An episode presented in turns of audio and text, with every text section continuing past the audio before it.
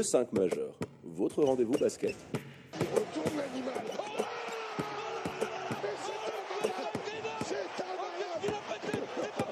Animé par David et Florian.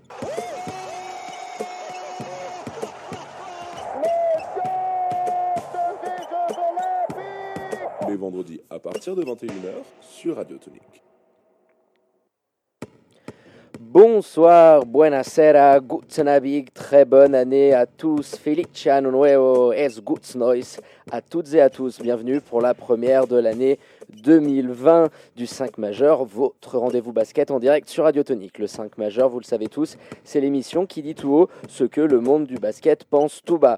Euh, pour nous suivre, c'est très simple, hein, le live player sur le site internet de la radio, www.radiotonique.ch, l'appli officielle disponible sur Android, mais aussi sur vos box internet et en replay dès demain sur SoundCloud et Apple Podcast.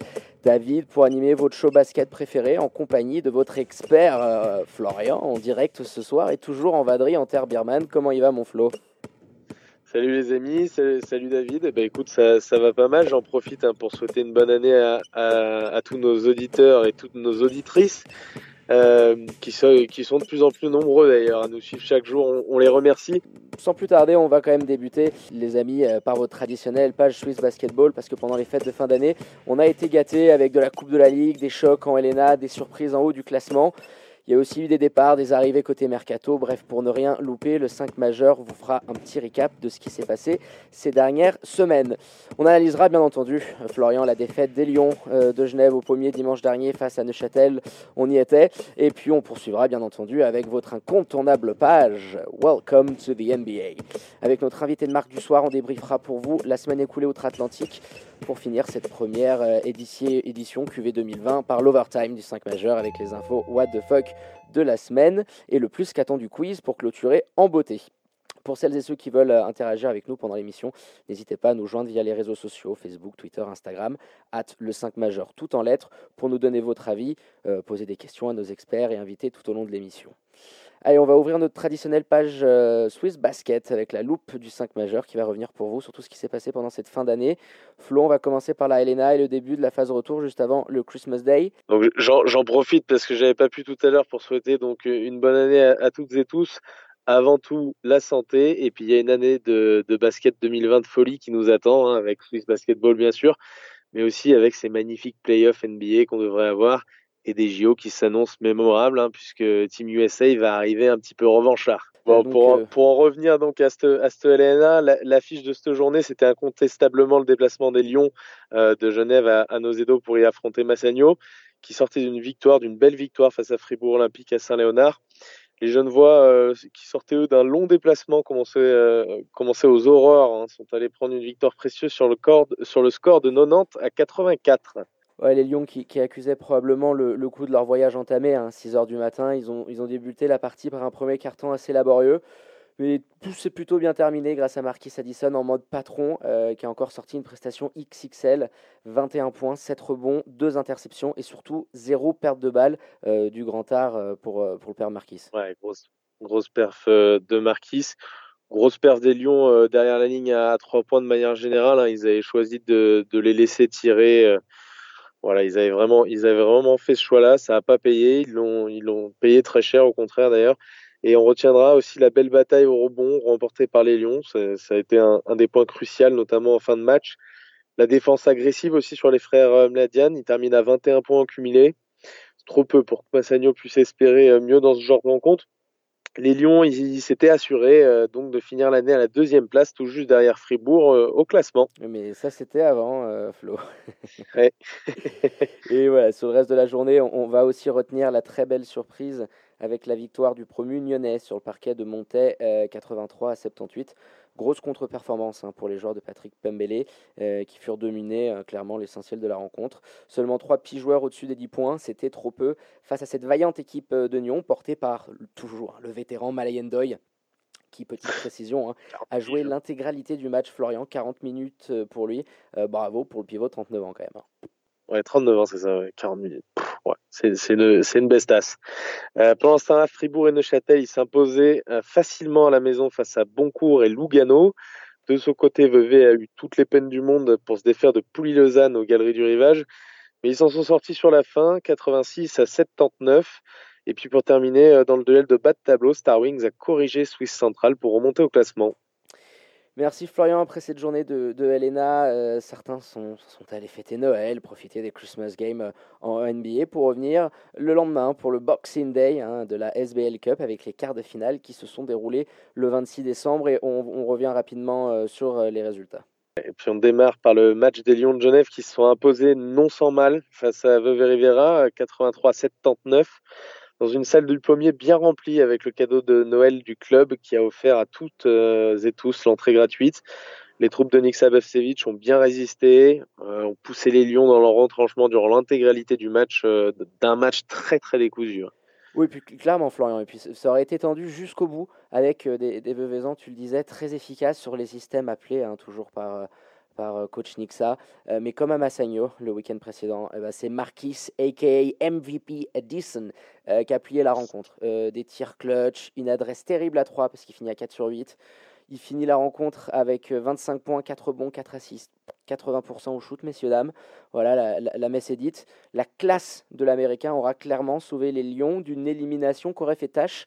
Mais le mérite, quand même, en, revient aux Veuvezans qui ont livré un très beau combat et une belle bataille au pommier. Ouais, c'est juste ça. C'est vrai, tu as raison de le souligner. Ils ont, bien joué leur coup jusqu'au bout. Et puis Marquis, voilà, en, héros. Euh, on en profite aussi pour revenir sur le choc de ces cartes finales entre Massagno et Monté, euh, qui suivaient au classement en championnat. Très belle surprise avec la victoire à Nozedo euh, pour les Chablaisiens, qui sont allés l'emporter 86 à 72. Deuxième défaite de suite à la maison pour Massagno, qui marque un petit peu le, coup après son exploit à Saint-Léonard. Oui, clairement, Florian, les joueurs de, de Robbie Gobitoza, ils ont été incapables de stopper le Serbe Milo Jankovic. Alors le pivot, il aura fait un véritable carnage dans la peinture euh, tessinoise. Il finit à la fin avec 27 points, il a plus de 70% au tir. Voilà, son match le plus complet sous, sous le maillot euh, montésien, selon les dires de son coach, un double P.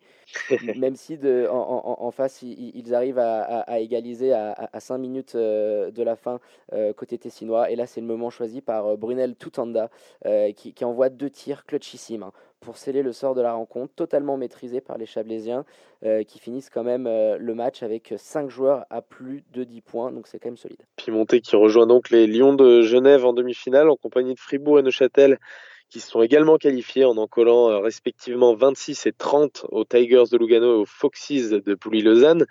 On aura donc comme affiche pour le Final Four qui va se dérouler le premier, les 1er et 2 février prochains un aller-échange Genève-Neuchâtel déjà, et puis euh, Fribourg-Monté pour déterminer qui succédera au Lyon, euh, au palmarès de, cette compétition.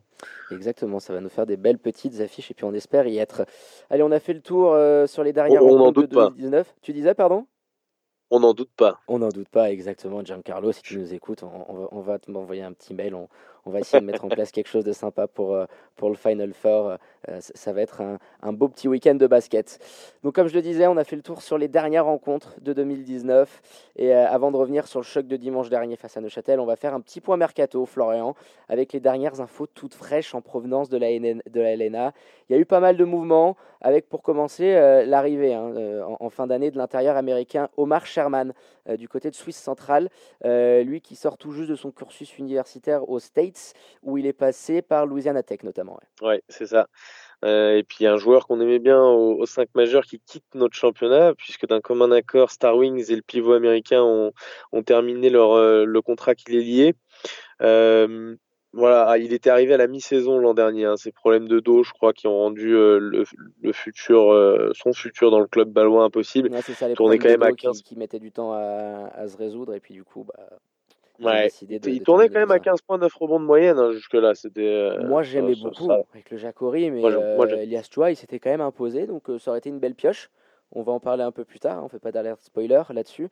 Mais euh, voilà, il, est retourné directement aux États-Unis. Euh, je ne doute pas qu'il va très vite retrouver un club, euh, Elias. Oui, ça va rebondir sans aucun problème.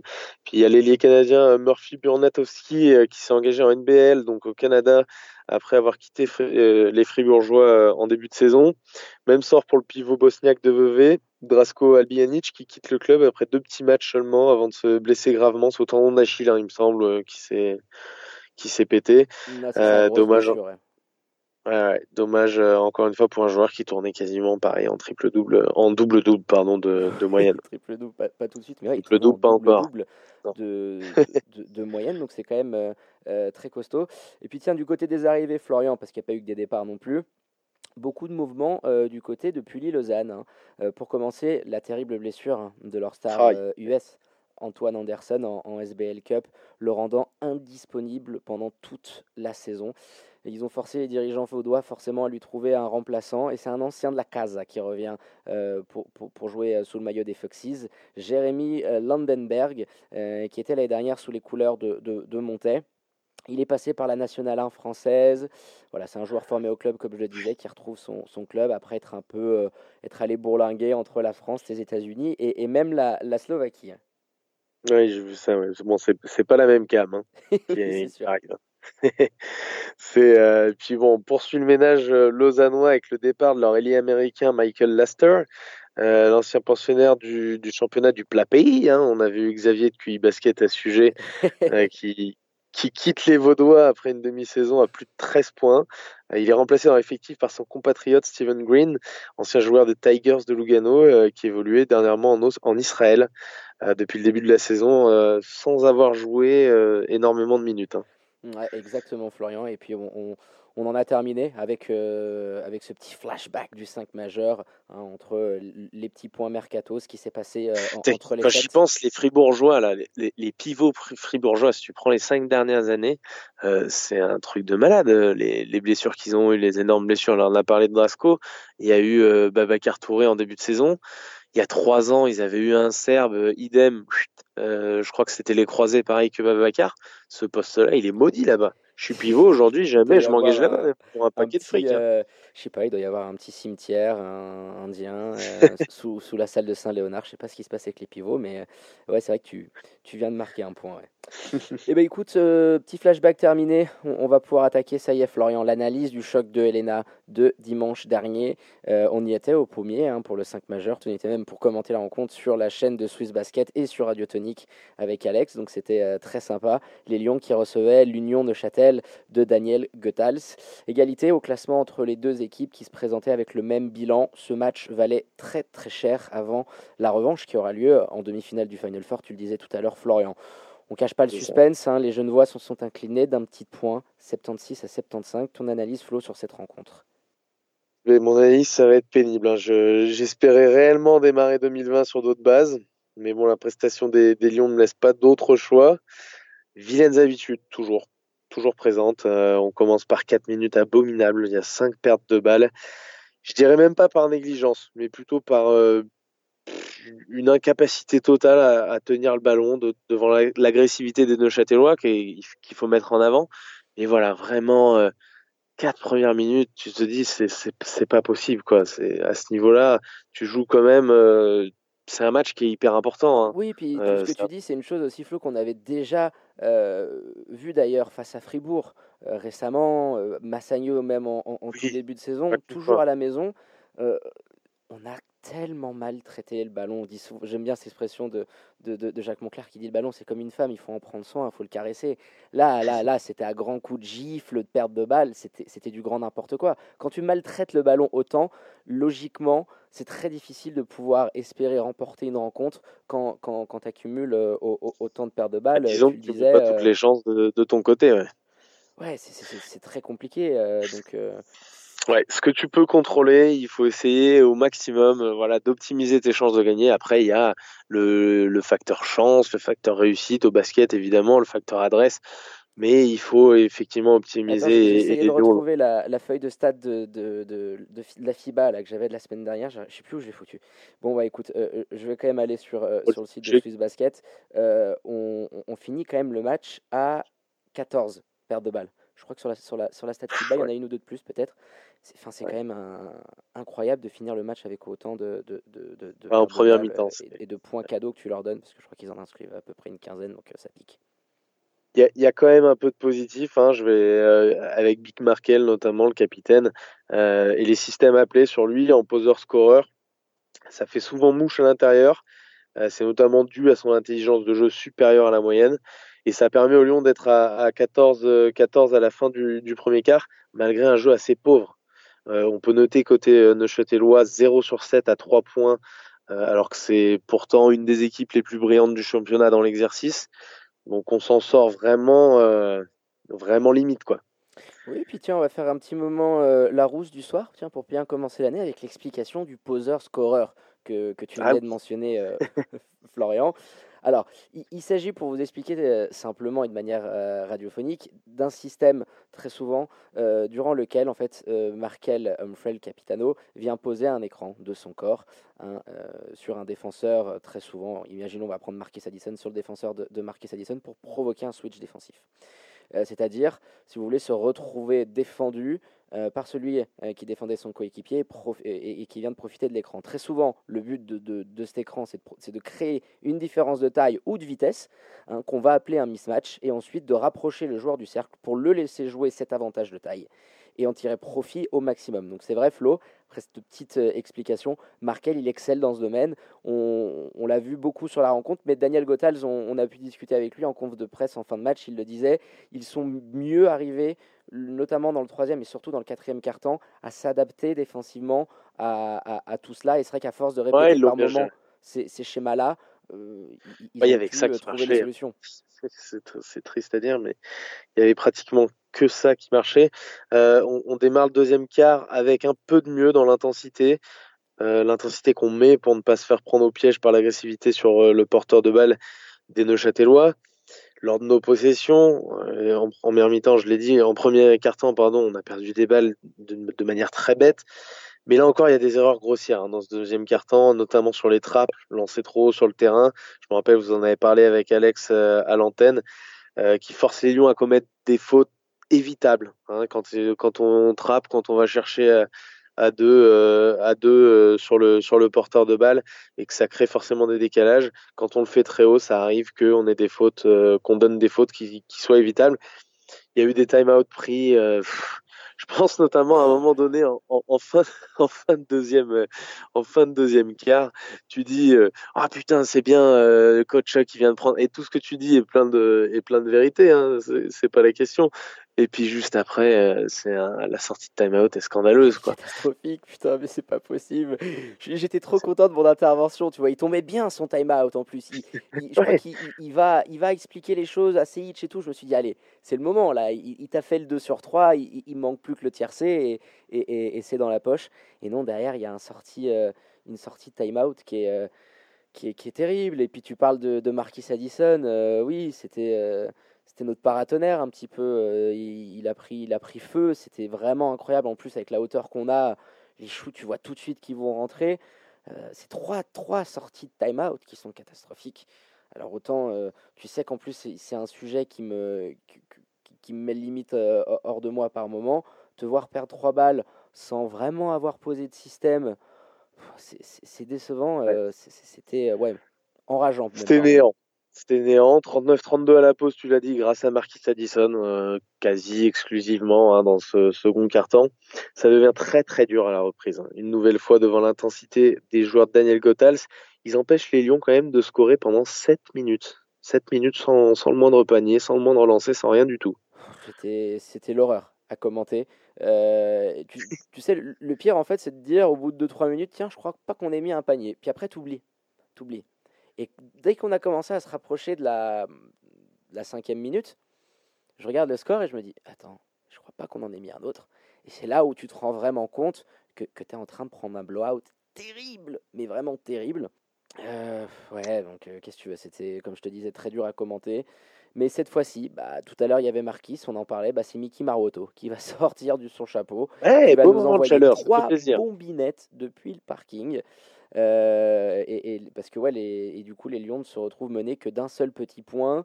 On arrive à revenir, tu ne sais pas comment, un peu en mode desperado et en, en lançant les ballons un peu en mode Ave Maria, et, ça, et ça marche.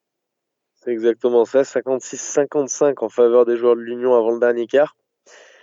Le match va être serré de, de bout en bout, hein, euh, a été serré de, de, bout en bout, pardon. Ça va être le cas dans ce dernier quart aussi. Ça se joue à des détails dans ce dernier quart, en fait. Euh, t'as Marquis Addison qui rentre plus à, à 3 points, qui fait un, 0 sur 2, il me semble. Euh, t'as Padgett et Maurice qui sont monstrueux, qui te posent des N1. Euh, tu sais pas comment, ils se font arracher la tête et ils arrivent quand même à foutre le panier, à rentrer le lancer derrière. Maurice monstrueux dans le money time, hein, d'ailleurs, un dans le corner, un en tête de raquette. Et puis pareil, Marquis Jackson, qu'on n'a pas vu du, match, qui a été affreux, et qui là se, met à, dégainer euh, deux mètres derrière la ligne, deux banderilles d'affilée. Enfin voilà, c'est euh, comme on l'a dit, ils n'ont pas mis, euh, pas mis toutes les choses, toutes les options euh, de leur côté. Ils n'ont pas optimisé leur chance de gagner les Lions, et forcément, ça peut se payer sur des petits détails comme ça. Normalement, normalement, ça aurait dû le faire. Après, moi, je veux quand même revenir sur cette fin de match, alors sans trop en parler, parce que je vais parler de Coach Chuck un peu plus tard, mais cette fin de match avec ces trois possessions, il y en a une qui score, on ne sait pas comment, d'Eric Colter, ces trois possessions en ISO euh, sur, euh, sur l'américain, sur le meneur américain, c'est pas possible. Euh, il y a deux sorties de time-out, une qui est prise par le coach adverse et une par coach Chuck. Et sur les deux sorties de time-out, on fait une ISO sur Derek Colter. Ça me rappelle, euh, tu sais, le 3 points qu'il avait tenté contre Fribourg. Contre euh, Fribourg à 45, où il t'avait dit qu'il était, euh, c'était l'homme en chaleur, alors que ça faisait 3-4 minutes qu'il avait le capot qui fumait. Bah non, mais là, je comprends pas. Tu vois, tu as, trois, trois dernières possessions du match. C'est une ISO sur un mec qui vient de rentrer un 3 points, certes, mais qui fait pas un grand match, Derek Colter. Hein. Attention. je comprends pas. Qu'est-ce que tu veux C'est le système qui a appelé à la fin.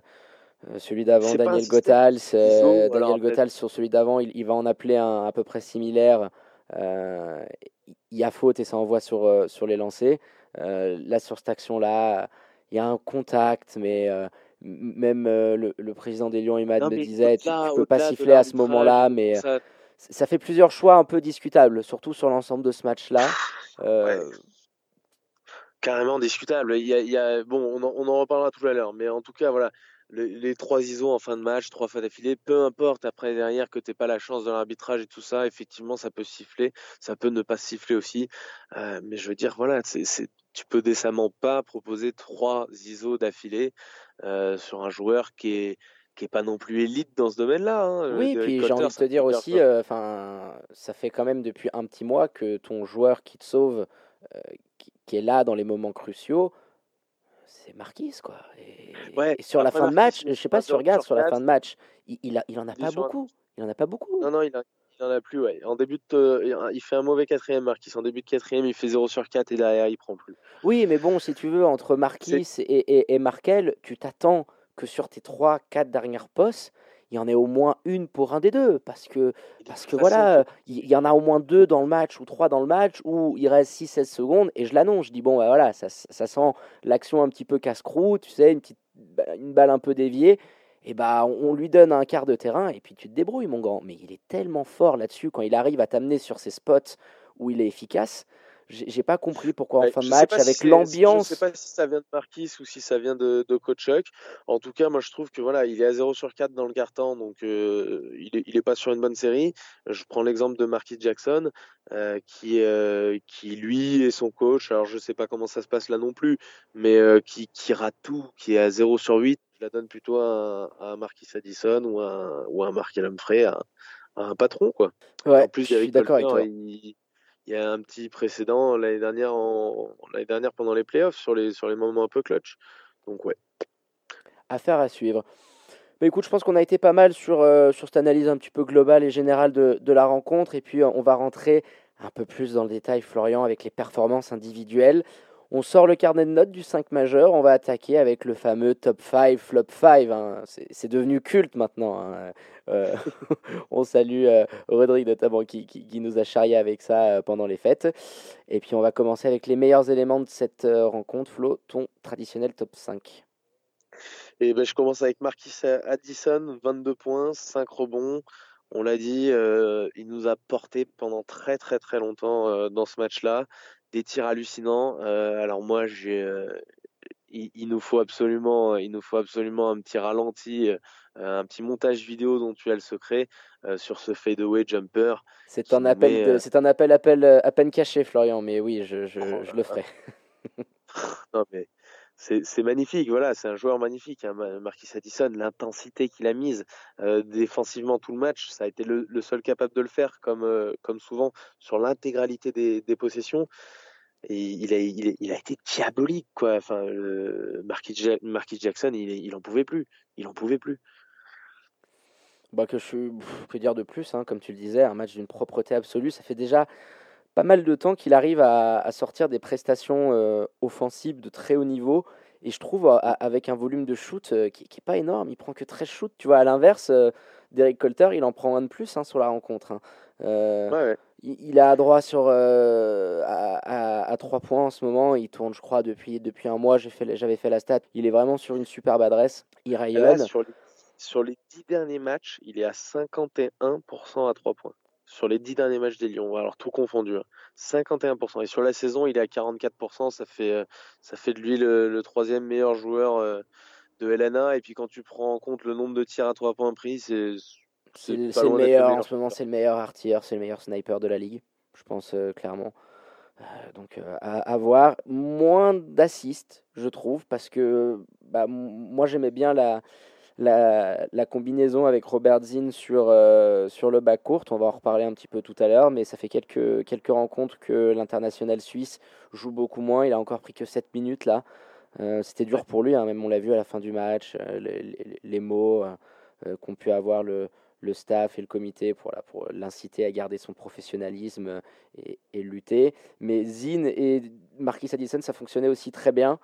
Euh, et, ça permettait, je trouve, à Marquise d'avoir un peu plus de création. Là, je le trouve un peu plus scoreur, vraiment, moins, moins playmaker qu'il y a quelques temps. Je sais pas ce que tu en penses. Ouais, si tu as raison. Après, il y a, y a notamment. Euh, ça dépend des matchs, mais tu as raison. As raison. Il est moins, moins, moins utilisé, beaucoup moins utilisé dans ce domaine-là. Euh, a contrario, Mark Humphrey, on lui file un peu plus, la gonfle, notamment en tête de raquette. Et puis sur ses écrans euh, poseur-porteur, où des fois il arrive à donner l'extra passe. C'est le deuxième élément du top 5, euh, Mark Humphrey, qui a 5 assists sur ce match-là, 7 rebonds et 14 points. Pareil, dans les moments importants, tu sais que tu peux compter sur lui, pas utilisé sur la fin, c'est un peu, euh, c'est un petit peu curieux. Mais euh, il, fait un, bon match, hein, Markel. 14 points, 7 rebonds, 5 assists. C'est, c'est costaud niveau stats. Et puis il nous a euh, notamment dans le troisième quart, là, quand Addison prend feu, non, c'est le deuxième quart, quand Addison prend, prend feu, il vient mettre, euh, il vient mettre ses deux, ses deux banderilles à 3 points lui aussi. Donc, euh, non, gros match du capitaine. Ouais, puis je trouve qu'il il a cette faculté sur ses tirs à 3 points derrière moi à prendre des tirs très très difficiles. C'est-à-dire vraiment où le, le, mec est vraiment collé à lui, il, il faut qu'il saute haut et et, là-dessus, il, est vraiment. Il a Samir bien réglé. Et ouais, c'est fort. Donc encore une belle prestation, hein, El Capitano, il est, il est toujours là et puis euh, voilà, il poursuit. Hein. De toute façon, euh, Addison euh, et, Markel, c'est quand même tes hommes forts de la, de, de, la saison. On passe un petit peu côté, côté Neuchâtelois quand même, non? C'est exactement ça. Alors Marquis Jackson, comme je l'ai dit tout à l'heure, il fait pas un gros match, j'en ai déjà beaucoup parlé, donc je vais aller vite. Il, fait, euh, il, finit à 8 points, à 2 sur 8. Il y a quelques turnovers. Il, il fait vraiment pas un, super match, mais il te met, après avoir été euh, à 0 sur 6 euh, ou 0 sur 7, il me semble que je finis à 2 sur 9. Mais le shoot clutch, quoi. il, te met ces deux, ces deux shoots magnifiques qui, qui viennent effectivement plier la rencontre. Euh, et sauver son match parce qu'il euh, finit quand même avec une éval négative. Je crois que c'est la première fois de l'histoire du 5 majeur qu'on a un membre du, du top 5 ah, qui finit avec, euh, avec, avec une éval, avec un plus-minus négatif. C'est énorme. c'est vraiment pour son abnégation. Moi, j'adore ces joueurs qui continuent sans cesse. Alors, de toute proportion gardée, mais tu as des mecs en NBA comme Steph Curry, comme Trey Young, comme Clay Thompson, des, des shooters élites qui parfois connaissent, notamment Clay Thompson l'an dernier, hein, des périodes de disette hallucinantes et les mecs continuent, continuent, continuent d'envoyer et puis euh, ça finit par rentrer. C'est une question de confiance et puis euh, là Marquis, euh, Marquis Jackson, bah voilà, super costaud. Il a été gardé tout le match par par Addison, ça a été très compliqué pour lui. Il finit par ses deux banderies, il plie un petit peu le match. Et puis en parlant de plier le match, on, on, va parler aussi forcément de, de Harris que tu as, appelé euh, que as appelé Maurice pardon que tu as appelé euh, Marcus, Maurice un, paquet de fois j'ai vu ça donc euh, ah c'était dur parce en fait de haut c'est quand même euh, capillairement parlant et en termes d'épaule, si tu veux. Alors après, sur le, Ouais, sur le reste, je ça, veux pas. De, de haut, de morphologie, en fait, quand tu commentais super vite, voilà, c'était Maurice, et puis mon cerveau, bah, du coup, Marcus Maurice. Mais euh, ouais, Donc, il nous a fait un beau chantier, lui. hein. 12 Ouais, 12 points, 10 rebonds. Et puis pareil, il y a ce N1 en fin de match où il se fait arracher la tête euh, par Joe Duba d'ailleurs, c'est flagrant hein, ça. hein. Il lui met, le, il lui met la, la main dans les yeux, donc on s'en sort bien là-dessus. Euh, il a ce, ce N1 là qui est magnifique, et puis il a ses deux tirs, euh, ses deux tirs à 3 points, un à 0, un à l'angle 0 et puis un en tête de raquette, qui, euh, qui font aussi très mal dans le money time. Donc, euh, donc top 5 pour lui. Dernier élément du top 5, euh, James Padgett, Ah, son, de la maison, son compagnon été- qui, qui, qui, qui nous a fait un chantier, l'ancien, l'ancien, l'ancien des Lions. Il est chaud en ce moment. Waouh, Il est très, costaud. très, très chaud en ce moment. Il a 24 points à 70% au shoot. Euh, il te massacre tout le monde dans la raquette. Euh, clairement. Il te... Alors, il y a eu un choix au début. hein. Il y avait Samir Selic qui était titularisé euh, ces, ces derniers temps, qui est repassé sur le banc. Euh, parce que, notamment en face, à James Padgett, je pense. Bon, quoi qu'il arrive, hein, tu peux envoyer qui tu veux, là. Même Arnaud Couture, euh, euh, même Joe Duba, qui sont des, qui sont des, des jolies bêtes. Là, il y a personne qui peut faire face, quoi. Donc, Non, euh, et puis, je- surtout en termes de taille, t'as pas de poste 5. Au bout d'un moment, euh, Arnaud, Joe, euh, ils, sont fort, ouais, ça, passés, mais on, parle d'ailier fort. Je suis désolé, ça n'a pas la capacité physique pour défendre sur un vrai poste 5 comme ça, qui est en pleine confiance, qui revient dans, dans, dans, dans la salle. On- voilà, les conditions du départ de l'année dernière, il y avait forcément tout, tout, ce- tout ce petit cocktail qui était, euh, qui était explosif. Et puis, il nous a sorti un match de mammouth. Lui et Maurice nous ont fait l'amour, mais tellement avec un système assez, assez impressionnant. Il a voulu jouer small ball, euh, coach Chuck. Il nous l'a dit à la fin du match. hein, c'est sur d'ailleurs nos, réseaux sociaux. hein, vous pouvez aller voir nos stories et écouter. La, alors c'est en anglais. hein, la conf de presse de, coach Chuck. Il avoue euh, de- de- de- d'essayer de, trouver euh, des solutions avec du small ball, en essayant de pouvoir switcher défensivement entre le poste 4 et 5. Ça n'a pas du tout marché. Parce que sur les deux postes, on s'est fait manger physiquement. Maurice, c'est une bête énorme, car rentrer à un moment donné euh, deux, trois fois en, en post-up, il te mettait des coups de cul, il, il- il te faisait reculer n'importe qui. quoi. Donc au bout d'un moment, Arnaud, Joe, euh, Samir, quand il est allé, le seul qui a été vraiment bon sur un passage, et c'est con qu'il ait pris trois Alex. fautes, c'est Alex Hart. Et c'est notre seul pivot. C'est le seul mec qui, à 2-11, bon, bah, se faisait enfoncer par moment, certes, mais quand il lève les bras, il a quand même une certaine allonge, et il arrivait à le gêner et à le défendre. Et d'ailleurs, sur les passages d'Alex Hart, James Padgett n'est pas efficace, offensivement Non, parlant. et puis même au-delà de la défense, il a été hyper intéressant, Alex Hart, offensivement, euh, sur le peu, je crois qu'il a 5-6 minutes, hein, pas plus. Euh, sur le peu de temps qu'il a, qu'il a joué. Non, il en a euh, plus, il en a plus, il a une petite dizaine de minutes. Il a 9 minutes, Ah ouais? euh, 9 minutes pour 4 points. Ouais, 9 minutes pour 4 points, moi j'ai trouvé intéressant, ouais. Donc euh, voilà, euh, bon, de toute façon, personne ne pouvait rien faire face à, face à James Padgett. Parfois, il faut se concentrer un petit peu, euh, pas forcément à défendre, mais de l'autre côté du, du terrain, et puis accepter que tu as un mec en face que tu, que tu puisses pas arrêter. Hein. Ça, arrive, ça arrive tous les soirs en NBA. hein. Bon, là, ça, faisait, ça venait aussi mettre en exergue les faiblesses des, des Lions. Samir. Seyic a très peu joué. Alex Hart, il prend très vite trois fautes et du coup, après, euh, une sorte de punition, il revient plus beaucoup dans le match. Alors, on- a joué small ball et on s'est fait punir. Le, sy- le- le système, comme je te disais tout à l'heure, où tu avais très souvent, par exemple, euh, euh, Maurice, qui venait poser euh, un, un- un écran sur le porteur de ballon, d'accord? Il y avait un switch défensif, et ensuite il y avait très souvent un deuxième écran avec le big guy qui venait derrière.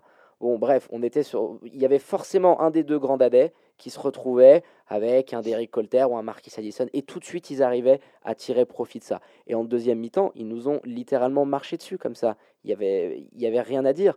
Euh, de là où j'étais en commentant le match, euh, ça se voyait que sur euh, la fin de rencontre, eh ben, ils sont allés sur des choses simples, des systèmes simples. Ils sont allés mettre le ballon à l'intérieur, ils sont allés provoquer et, ré- et récupérer des fautes avec des tirs à haut pourcentage. Et ça s'est vu, hein, les dernières possessions, euh, Daniel Goethals, il, les gère de main de maître en, faisant ce que l'Union sait faire. Ils ne sont pas, ils sont pas essayé de surjouer ou quoi. euh, Ils ont filé le ballon au, mec en chaleur. Et puis voilà, fin, de la question, les deux, ils ont été, euh, ils ont été énormes. Ils avaient un jeu qui était clair. Ouais. Eh bah allez euh, Flo, five on est pas mal. Allez, tu nous sors le sécateur andalou et puis ton petit flop 5 avec ta première déception de la rencontre. et Adnan Chuck. Allez, pan. Qui était dans, fait. dans le top la dernière fois. Ouais. Alors, j'avais dit, il faut attendre un an, il faut peut-être même attendre qu'il ait les modifications, qu'il ait son effectif comme il l'entend. Mais clairement, moi, il y a des trucs que je comprends de, de moins en moins chez Coach Chuck. Oh, t'es pas le seul à, à, pas comprendre certaines, certaines, de ses décisions. Ça s'accumule. J'imagine, j'imagine. Donc il y, y, a plein de choses hein, tactiquement. après, je ne vais pas rentrer dans, dans, les détails non plus, mais je trouve qu'il perd énormément de batailles tactiques face à face à des coachs. Alors il y a, y a, de très bons coachs en LNA, hein, et celui de, de Neuchâtel en fait partie. Mais voilà, je, le, trouve limité vraiment, hein, ré réellement par rapport à, par rapport voilà à ces coachs là. Et puis une deuxième chose aussi, c'est en termes de, communication. J'ai l'impression, alors j'ai aucune information à, ce sujet-là, hein, je vais pas parler aux joueurs, etc. C'est vraiment un ressenti que je donne là. J'ai l'impression qu'il y a, il a pas une super ambiance avec les joueurs. Hein. Je l'ai vu je l'ai vu notamment avec Marquis Addison, où ils se sont pas compris et où Marquis a levé un petit peu les bras. Euh, il, est, il est quand même resté pro, euh, Addison, mais j'ai senti que y avait, il y avait quelque chose qui se passait et que ça, et que ça lui plaisait vraiment pas. Euh, ils ont eu de, longues minutes de discussion. Et puis ensuite, ça vient sur le, sur le deuxième membre du flop 5, c'est Arnaud Couture. Alors là, par bah, vas-y, je, te, je, te, laisse partir sur Arnaud Couture. Après, moi, je vais aussi te donner mon ressenti que j'ai pu avoir en commentant le match ouais, et puis après à la fin. Euh, c'est la même premier. chose, hein, que ce soit avec Marquis euh, quand il s'embrouille à un moment donné sur la perte de balle et qu'ensuite Marquis vient, vient faire la faute et que coach Chuck est pas d'accord, etc. Bon, c'est pas forcément bien joué ce qu'il a fait, mais il y, a des, il y a des manières de faire. On en a souvent parlé hein, de, de, cette ta, de, cette tablette, etc. Et, euh, et, là, et là, c'est pas du tout passé. Euh, et puis il y a eu également donc avec Arnaud Couture. Là, je pense qu'il y a peut-être un truc un petit peu plus profond. Il, euh, voilà, Arnaud, quand il est revenu sur le banc, il y a eu, on, l'a vu, coach Chuck qui essaye de lui taper dans la main. Et, alors, je sais pas s'il l'a pas vu ou pas, mais l'ambiance, vraiment, la, la, la, façon, et encore une fois, c'est un Il y avait de l'électricité dans l'air, on va dire. J'ai senti qu'il y avait, ouais, que c'était pas, que c'était pas top. Donc, coach Chuck, à la fois pour euh, l'aspect tactique et à la fois parce que j'ai l'impression qu'il est un petit peu isolé. Et je le répète une dernière fois, c'est un ressenti personnel. Alors oui, je, viens compléter ton, ton ressenti, clairement. Euh, par rapport à ce que j'ai pu voir, euh, il est capable d'enchaîner le très chaud et le très froid, c'est-à-dire des prestations vraiment énormes, des, des contres euh, contre, contre Vevey en coupe, c'est son compte qui relance l'équipe. Et, et, là, je sais pas, j'ai senti qu'il y avait quelque chose dans le match qui était, je sais pas, comme un peu cassé, si tu veux. C'était un peu bizarre, même à la fin, tu sais, quand les joueurs viennent saluer un peu tout le monde, qu'on essaie de gratter, de serrer quelques paluches et de gratter deux, trois infos tu, tu voyais qu'il était un peu, je sais pas, en retrait, qu'il y avait quelque chose qui s'était passé sur la rencontre et sur les dernières aussi. Donc euh, oui, ça s'est vu dans le match, ça s'est vu après. Euh, il y a le langage, le body language qui, qui, qui trompe pas. Donc euh, il a été, enfin voilà, c'est son pire match de la saison. Enfin, il y a un petit shoot tenté, et c'est tout. Parce que tu, tu, tu te rends ouais, compte. Ouais, sur, sur... Je, pareil, je trouve aussi dans, dans le body language, j'ai pas trouvé j'ai pas trouvé ça top. Euh, donc je, je pense, bon, on verra hein, de toute façon ce qui va se passer. Hein. Peut-être qu'on peut-être se trompe, mais voilà, moi j'ai mis j'ai mis Coach Chuck et Arnaud parce que Arnaud pour son body language, Coach Chuck également pour son body language, et puis euh, parce que je le sens un peu isolé dans dans ses crises de colère un petit peu. J'ai l'impression que les joueurs sont pas hyper à l'écoute. Quand, quand je vois les, les time-out, etc. Je, je sors un peu du cadre du match mais euh, là, je, je, voudrais aussi parler de l'organisation des Lions et de justement de ce qui s'est passé avec Papé Badji. Donc les Lions sont à la recherche, euh, ça remonte à, à, un mois, il me semble. Même plus, euh, hein, parce que ça fait, ça fait quand même ouais. pas mal de temps que le profil est, est, est identifié. Après, entre la recherche, etc., rappelle-toi de son arrivée, ça fait, je pense, bien deux mois que le, le profil d'un poste 5 de vrai, métier est recherché en fait, dans les papiers. J'ai perdu la notion du temps, mais effectivement, euh, donc tu as Papé Badji qui arrive, euh, qui a joué en France notamment. Donc nous, on a reçu euh, Arnaud Marius, qui était euh, qui était directeur sportif du de Gravelines Dunkerque. Tu as toujours du mal. Hein. Gravelines Dunkerque, ouais, j'allais dire le CSP. Ouais. et donc, mais donc, on se renseigne un petit peu et on a cette information que que, que Papé Badji est pas en forme. Alors quand on le reçoit, on lui demande. Effectivement, Papé Badji nous dit si si tout va bien. mais on sait que il n'allait pas nous dire qu'il avait le genou en vrac. Voilà, avec son genou, avec son dos. C'est notamment pour ça qu'il euh, ne jouait plus et qu'il avait perdu ses, minutes en, France. Et donc voilà, tu as ce recrue qui arrive. C'est important pour les Lions. C'est un joueur que tu dois intégrer rapidement. Tu as quand même pour ambition, euh, en tant que Lion de Genève, tu as quand même pour ambition de jouer l'année prochaine euh, l'Europe. L'Europe, ouais. cette année, de, de gagner des, des trophées. Et puis rappelle-toi, à euh, l'arrivée de Papé Badji, changement un peu du, du, style des, des Lions qui ne nous a pas déplu sur le moment. Hein. On était passé d'un tout va à trois points à un jeu euh, ultra dans, dans dominant euh, poste bas avec Samir Seyic qui était supposé être celui qui allait partir, qui s'est réveillé à ce moment-là et qui là du coup marque le coup de, depuis quelques matchs. Donc c'est vraiment les montagnes russes quoi. Ouais, c'est vraiment. Enfin, voilà, là, tu as, quand même un mec qui arrive dans un, dans un club professionnel et euh, qui est quand même un club de première division en Suisse. C'est pas non plus le. C'est pas non plus le, championnat paumé de, de, ton quartier, quoi. Et puis euh, le, le, mec se retrouve finalement à même pas jouer sous les couleurs des Lions. Je me rappelle en début d'année, on avait tensé un club exactement pour la même chose, euh, en s'en moquant un petit peu voilà, je, trouve ça, euh, C'est clair que c'est pas la chose qui donne la, la, meilleure image. Alors après, il est venu, ils ont essayé de l'athlétiser, euh, ils ont bien vu clairement euh, en termes de d'appui, il, pouvait pas dominer même physiquement certains de ses coéquipiers à l'entraînement. Bon, je veux dire, tu valides pas la période d'essai, mais oui, dans le dans le message que tu envoies quand même, parce que c'est ça, c'est de la com, c'est un club professionnel dans le message que tu envoies, tout à fait. Donc, j'ai n'ai pas trouvé euh, ça top. Il y a deux, trois trucs que je trouve, euh, que je trouve pas top. Donc, euh, voilà, l'organisation des, des, Lions. Et puis, pour en revenir au match, je vais prendre un secteur qu'on a beaucoup vanté en début de saison. c'est le banc des Lions. Voilà, pour l'organisation aussi, c'est pareil. Le, façon dont a été façonné l'effectif, on se rend bien compte qu'il y a des carences énormes. Alors c'est pas rare de voir des équipes complétées en cours de en cours de saison, mais pas des défauts aussi énormes que celui-là. Tu as énormément de stretch fort, tu as euh, misé beaucoup beaucoup, on s'en rappelle euh, Imad Fatal euh, le président nous l'avait dit lors de l'interview qu'il nous avait accordé en début de saison. Tu as misé énormément sur Samir Seic qui est un rookie t'as pas forcément, tu, tu connais pas encore Coach Shock à ce moment-là, tu sais pas si c'est un développeur de talent, t'as pas forcément une structure pour développer des, des talents. Donc, euh, donc là aussi, c'était, un petit peu moyen, quoi. Donc, euh, donc voilà. Et le banc des Lions, bah parce que voilà, parce que t'as toutes ces faiblesses qui, qui arrivent au grand jour. Euh, t'as des, euh, t'as six joueurs qui sont dans des temps de minutes à peu près corrects, et derrière, c'est des, des cacahuètes, quoi. Non, là, je suis d'accord avec toi. Alors sur la première partie, dans, dans ce que tu disais, c'est-à-dire que hum, tu, as tes faiblesses dans l'effectif. Ça, on l'a dit, sur le poste 5, tu as beaucoup de stretch fort. C'est-à-dire stretch fort, on, le redit, hein, c'est le, le joueur, allez, 4,5. Qui, qui, qui, est entre poste 4, poste 5, mais qui a quand même cette capacité à dégainer. Et tu, les as, je veux dire, avec leurs similitudes et, les différences qu'ils ont. Mais Joe Duba, Michael Maruoto et, et Arnaud Couture, tu es dans le même profil à peu près, Florian. On va pas se cacher. Et quand tu te retrouves avec des joueurs comme ça, et souvent un qui doit partir sur le poste 5, que ton poste 5, c'est un rookie, que ton backup, c'est Alex Hart, qui est très très jeune et, et, et, qui vient d'arriver dans l'équipe, oui, ce manque-là, on en a parlé dès le début, il est criant, on s'en rend compte vraiment maintenant.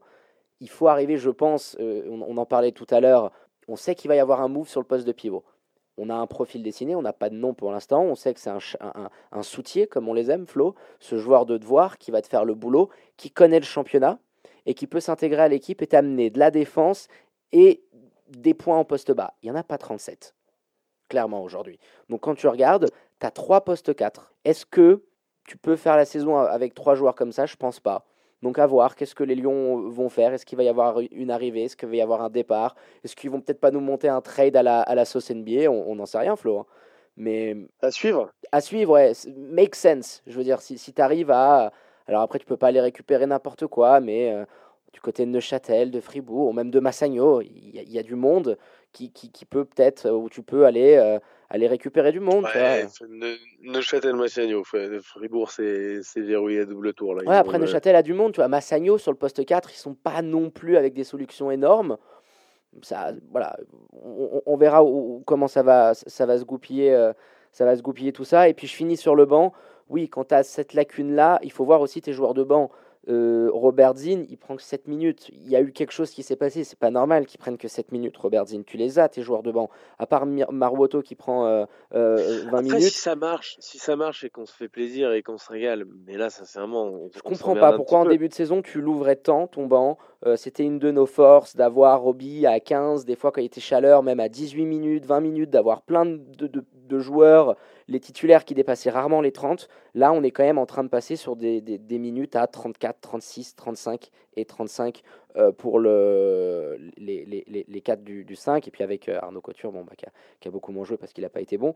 Mais euh, ouais, il faudrait peut-être ouvrir un peu plus ton banc. Tu ne peux pas attendre de tes mecs qu'en 7-8 minutes, à chaque fois, ils te plantent 10 points. Ce n'est pas possible. Il faut aussi les mettre dans un rythme. Et là, on, je te dis, Robert Dean, putain, tu voyais à sa tête qu'il ne comprenait pas. Quoi. Comprenait pas. Euh, on lui a demandé, t'as joué un peu en deuxième mi-temps? Ouais, j'ai joué une minute ou deux. C'est dur. Euh, c'est pas la folie quoi tout, n'est pas rose et, les échéances se, rapprochent petit à petit et on a l'impression que on a limite moins de certitude que qu'en début de saison bon, on verra bien on verra bien comment ça va se passer je termine le, le flop 5 avec Eric Colter euh, c'est pas un, qui fait pas un bon match, qui est pas à droit. J'ai pas la stat sous les yeux, mais au shoot, il fait un match un peu cata, je crois. Alors, je vais te dire de euh, mémoire, parce que je on, on l'a eu en interview d'après-match, il finit à 3 sur 14. C'est pas beau. Ça fait du 20% euh, à peu près. Ouais. 0 sur 4 à 3. Euh, éval négatif. Mauvais match. Après, après ça arrive de, de, de manquer d'adresse, mais là, il y avait un petit peu de tout, un peu de rythme, un peu de. Voilà, il fait, il fait pas un bon match, ça arrive. Donc, c'est le dernier membre de ce flop 5 Ouais, bah, pas, pas, grand chose à dire sur, euh, sur Derrick. Il était absent euh, clairement sur cette rencontre. Et puis euh, voilà, il a, au moins il est venu nous voir. On sentait la déception. Mais il a été, il, il, a été quand même assez sympa de, de, de venir. Il est, resté dans son, il est resté dans son igloo là. T'as vu pour le nouvel an Ils, ils se sont fait. Avec Madame, ouais, ouais, on les suit sur les réseaux, c'est très fort. Il, est, il est souvent là, au rendez-vous aussi, aussi Derrick. donc on le salue. Euh, hop, euh, bah écoute, on a fait le point sur cette euh, défaite des Lions de Genève face à Neuchâtel. Et puis, vu qu'on est un petit peu à la bourre, Flo, on va faire un point très rapide sur l'ensemble des résultats de cette 13e journée de Helena. On va commencer avec les trois victoires à l'extérieur de samedi dernier. Et puis, on commence par Fribourg qui s'est imposé à l'Instituto Eveltico en l'emportant facilement face à Lugano 82 à 71. Allez, on enchaîne. On, part du côté euh, du Tessin avec Massagno qui a repris son marche euh, en avant après une fin d'année 2019 assez cata, qui s'est imposé à Nyon, euh, mais en se faisant quand même extrêmement peur sur la fin du, du, match. une rencontre où ils ont quand même mené de, plus de 20 points. au final, les joueurs de Roby Gobitoza s'imposent 89 à 81. Victoire, troisième victoire à l'extérieur de, de samedi, c'était pour Monté, qui était en déplacement à Lucerne pour y affronter la lanterne rouge suisse centrale. Match un peu plus compliqué que prévu pour les Chablaisiens qui ont dû sortir une deuxième mi-temps de haut niveau pour s'extirper du, piège tendu par les joueurs de Suisse centrale. Victoire 95 à 89 pour le BBC monté. Hop, on passe aux deux rencontres dominicales, euh, avec pour débuter euh, la très belle victoire à l'extérieur de Star Wings sur le parquet des Foxes depuis Lausanne 73-65 et qui replace euh, quand même assez bien les Ballois au classement. Et puis pour terminer cette journée de l'ENA, Boncourt a remporté un succès précieux au chaudron face à un candidat affiché au, classement, Vevey Rivera, oula, 81 à 77 t'as eu, euh, eu un petit peu de mal. Euh, on enchaîne après tout ça, Flo, avec le classement de la LNA à l'issue de cette 13e journée, avec du changement sur le podium. Bon, comme toujours, un Fribourg caracole en tête, avec un bilan euh, assez incroyable de 12 victoires pour une petite défaite. Mais voit dans son dos un autre dauphin, puisqu'il s'agit de l'Union de Châtel après sa victoire de samedi dernier. Les Lions, avec un bilan de 10 victoires pour 3 défaites, complètent le podium. C'est toujours Massagno qui se maintient à la quatrième position, mais qui est talonné par Monté, qui a le même bilan tout juste devant Vevey Rivera, 7 au classement. Dans le ventre mou, sous la barre des 50%, on retrouve un trio d'équipes avec le même bilan 5, hein. victoires, 5 euh, victoires, 8 défaites. Puis Lausanne, Star Wings et Boncourt. Lugano et Nyon complètent le classement en 10e et 11e place. Lanterne rouge, les Lucernois de Suisse centrale, toujours bloqués avec une seule petite victoire au compteur. Pour terminer, on vous rappelle euh, les prochains rendez-vous avec ce week-end. Florian, un peu foufou, hein, euh, on, on va se l'avouer. Avec les quarts de finale de Coupe de Suisse en ce moment même à Boncourt. On va vous faire un petit live score. Et le déplacement toujours compliqué à un rebelote dimanche en championnat, à peine 48 heures après euh, la rencontre de Coupe.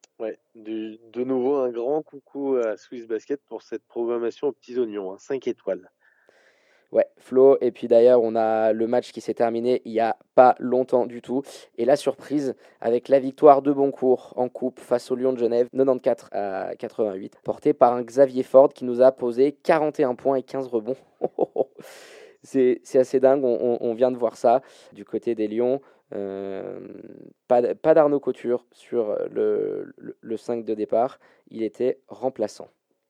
Et Samir Seyic titulaire. Bon, ben, on aura de quoi parler. Euh, la semaine prochaine. Donc rebelote dans, dans 24 heures euh, pour cette rencontre. Ça nous a mis un petit coup de, petit coup de bambou d'un coup là, mon Flo là. ouais, j'avais, j'avais vu le score à la fin du troisième quart, donc euh, je m'attendais pas à un miracle. Ouais, ouais, ouais. Et eh ben, écoute, on va en profiter pour, pour clôturer cette partie Swiss Basketball et faire un petit intermède musical pour revenir après la pause dans le 5 majeur pour enchaîner avec la traditionnelle page Welcome to the NBA. On débattra avec vous de l'actu chaud de cette semaine dans la plus belle ligue au monde a tout de suite sur Radio Tonique. Vous êtes de retour dans le 5 majeur, votre rendez-vous basket tous les vendredis soirs en direct à partir de 21h sur Radio Tonique. Après avoir magnifiquement abordé l'actu de nos Lions de Genève, première journée de phase retour de Helena, on va sans plus tarder enchaîner avec la seconde partie. Et qui dit deuxième partie de l'émission dit Welcome to the NBA. La NBA euh, se remet tout doucement de ce passage de la nouvelle année. Hein. on rentre dans une nouvelle décennie, n'est-ce pas Florian? Et on vous a concocté un premier 5 majeur niveau All-Star pour cette première de l'année. Voilà, sur le, bac, sur le bac court, on va débuter euh, par une page spéciale Hornets avec Baptiste et Thibaut, CM de la communauté Hornets FR. On reviendra sur l'actu de la franchise de Caroline du Nord avec nos deux invités de soir euh, de, de, cette belle communauté euh, des Frelons. On enchaînera Florian sur l'aile avec un point All-Star Game. Euh, le rendez-vous des stars qui se déroulera à Chicago cette année approche à grands pas. On fera le point sur les deuxièmes votations qui sont tombées euh, cette semaine. On vous donnera d'ailleurs nos choix euh, pour chaque conférence. Et puis dans la peinture, on finira avec un focus sur le choc de la nuit dernière entre les Cavaliers et les Pistons. Puis on en profitera pour revenir un petit peu sur l'actu des deux équipes qui étaient assez agitées cette semaine. C'était un petit peu le bazar des deux côtés. Et puis bien entendu les gars, on garde le meilleur pour la fin avec l'overtime du 5 majeur. Euh, pour finir cette, cette, émission, les petites infos croustillantes et what the fuck de la semaine. Et le traditionnel quiz concocté euh, par mes soins qui verra s'entretuer euh, Florian avec nos deux invités du soir pour, pour la bannière tant, tant, tant, tant convoitée.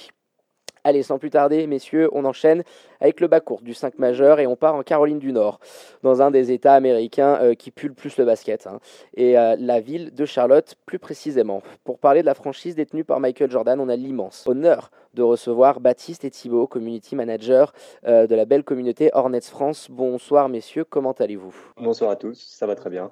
Ça va très bien. Vous en faites un peu trop hein, quand même. Salut les gars. On rappelle quand même à, nos auditeurs que vous pouvez les, suivre sur Twitter à HornetsFR euh, et également sur Instagram depuis euh, pas longtemps à Hornets underscore FR. On va commencer les gars par un petit récap en quelques secondes pour ceux qui ont hiberné depuis l'été dernier. Fin de cycle à, Charlotte quand même avec le départ de Kemba Walker, le franchise player de, de l'équipe parti aux Celtics. Et dans le chemin inverse, c'est Terry Rozier qui vient poser ses bagages en Caroline du Nord via un sign and trade. Euh, Tony Parker partant à la retraite quitte le groupe en, compagnie de Jeremy Lamb et de Frank Kaminski notamment. Comment ça s'est euh, passé un petit peu pour vous les gars? Comment vous avez vécu tout ça? Le, départ de, Kemba notamment euh, auquel vous étiez très attaché, on imagine. voilà, est-ce que vous pouvez nous parler un petit peu de votre ressenti après cette, cette free agency? Qui va en premier Thibaut Je me lance Non, vas-y, parle sur Kemba, je sais que ça va te plaire. ouais, alors, que, que Kemba était. Euh, bah, c'est mon joueur, euh, voilà, c'était compliqué. On voulait vraiment le garder.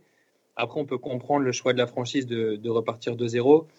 Euh, on est content qu'il soit parti à Boston, qu'il réussisse, qu'il puisse jouer les playoffs.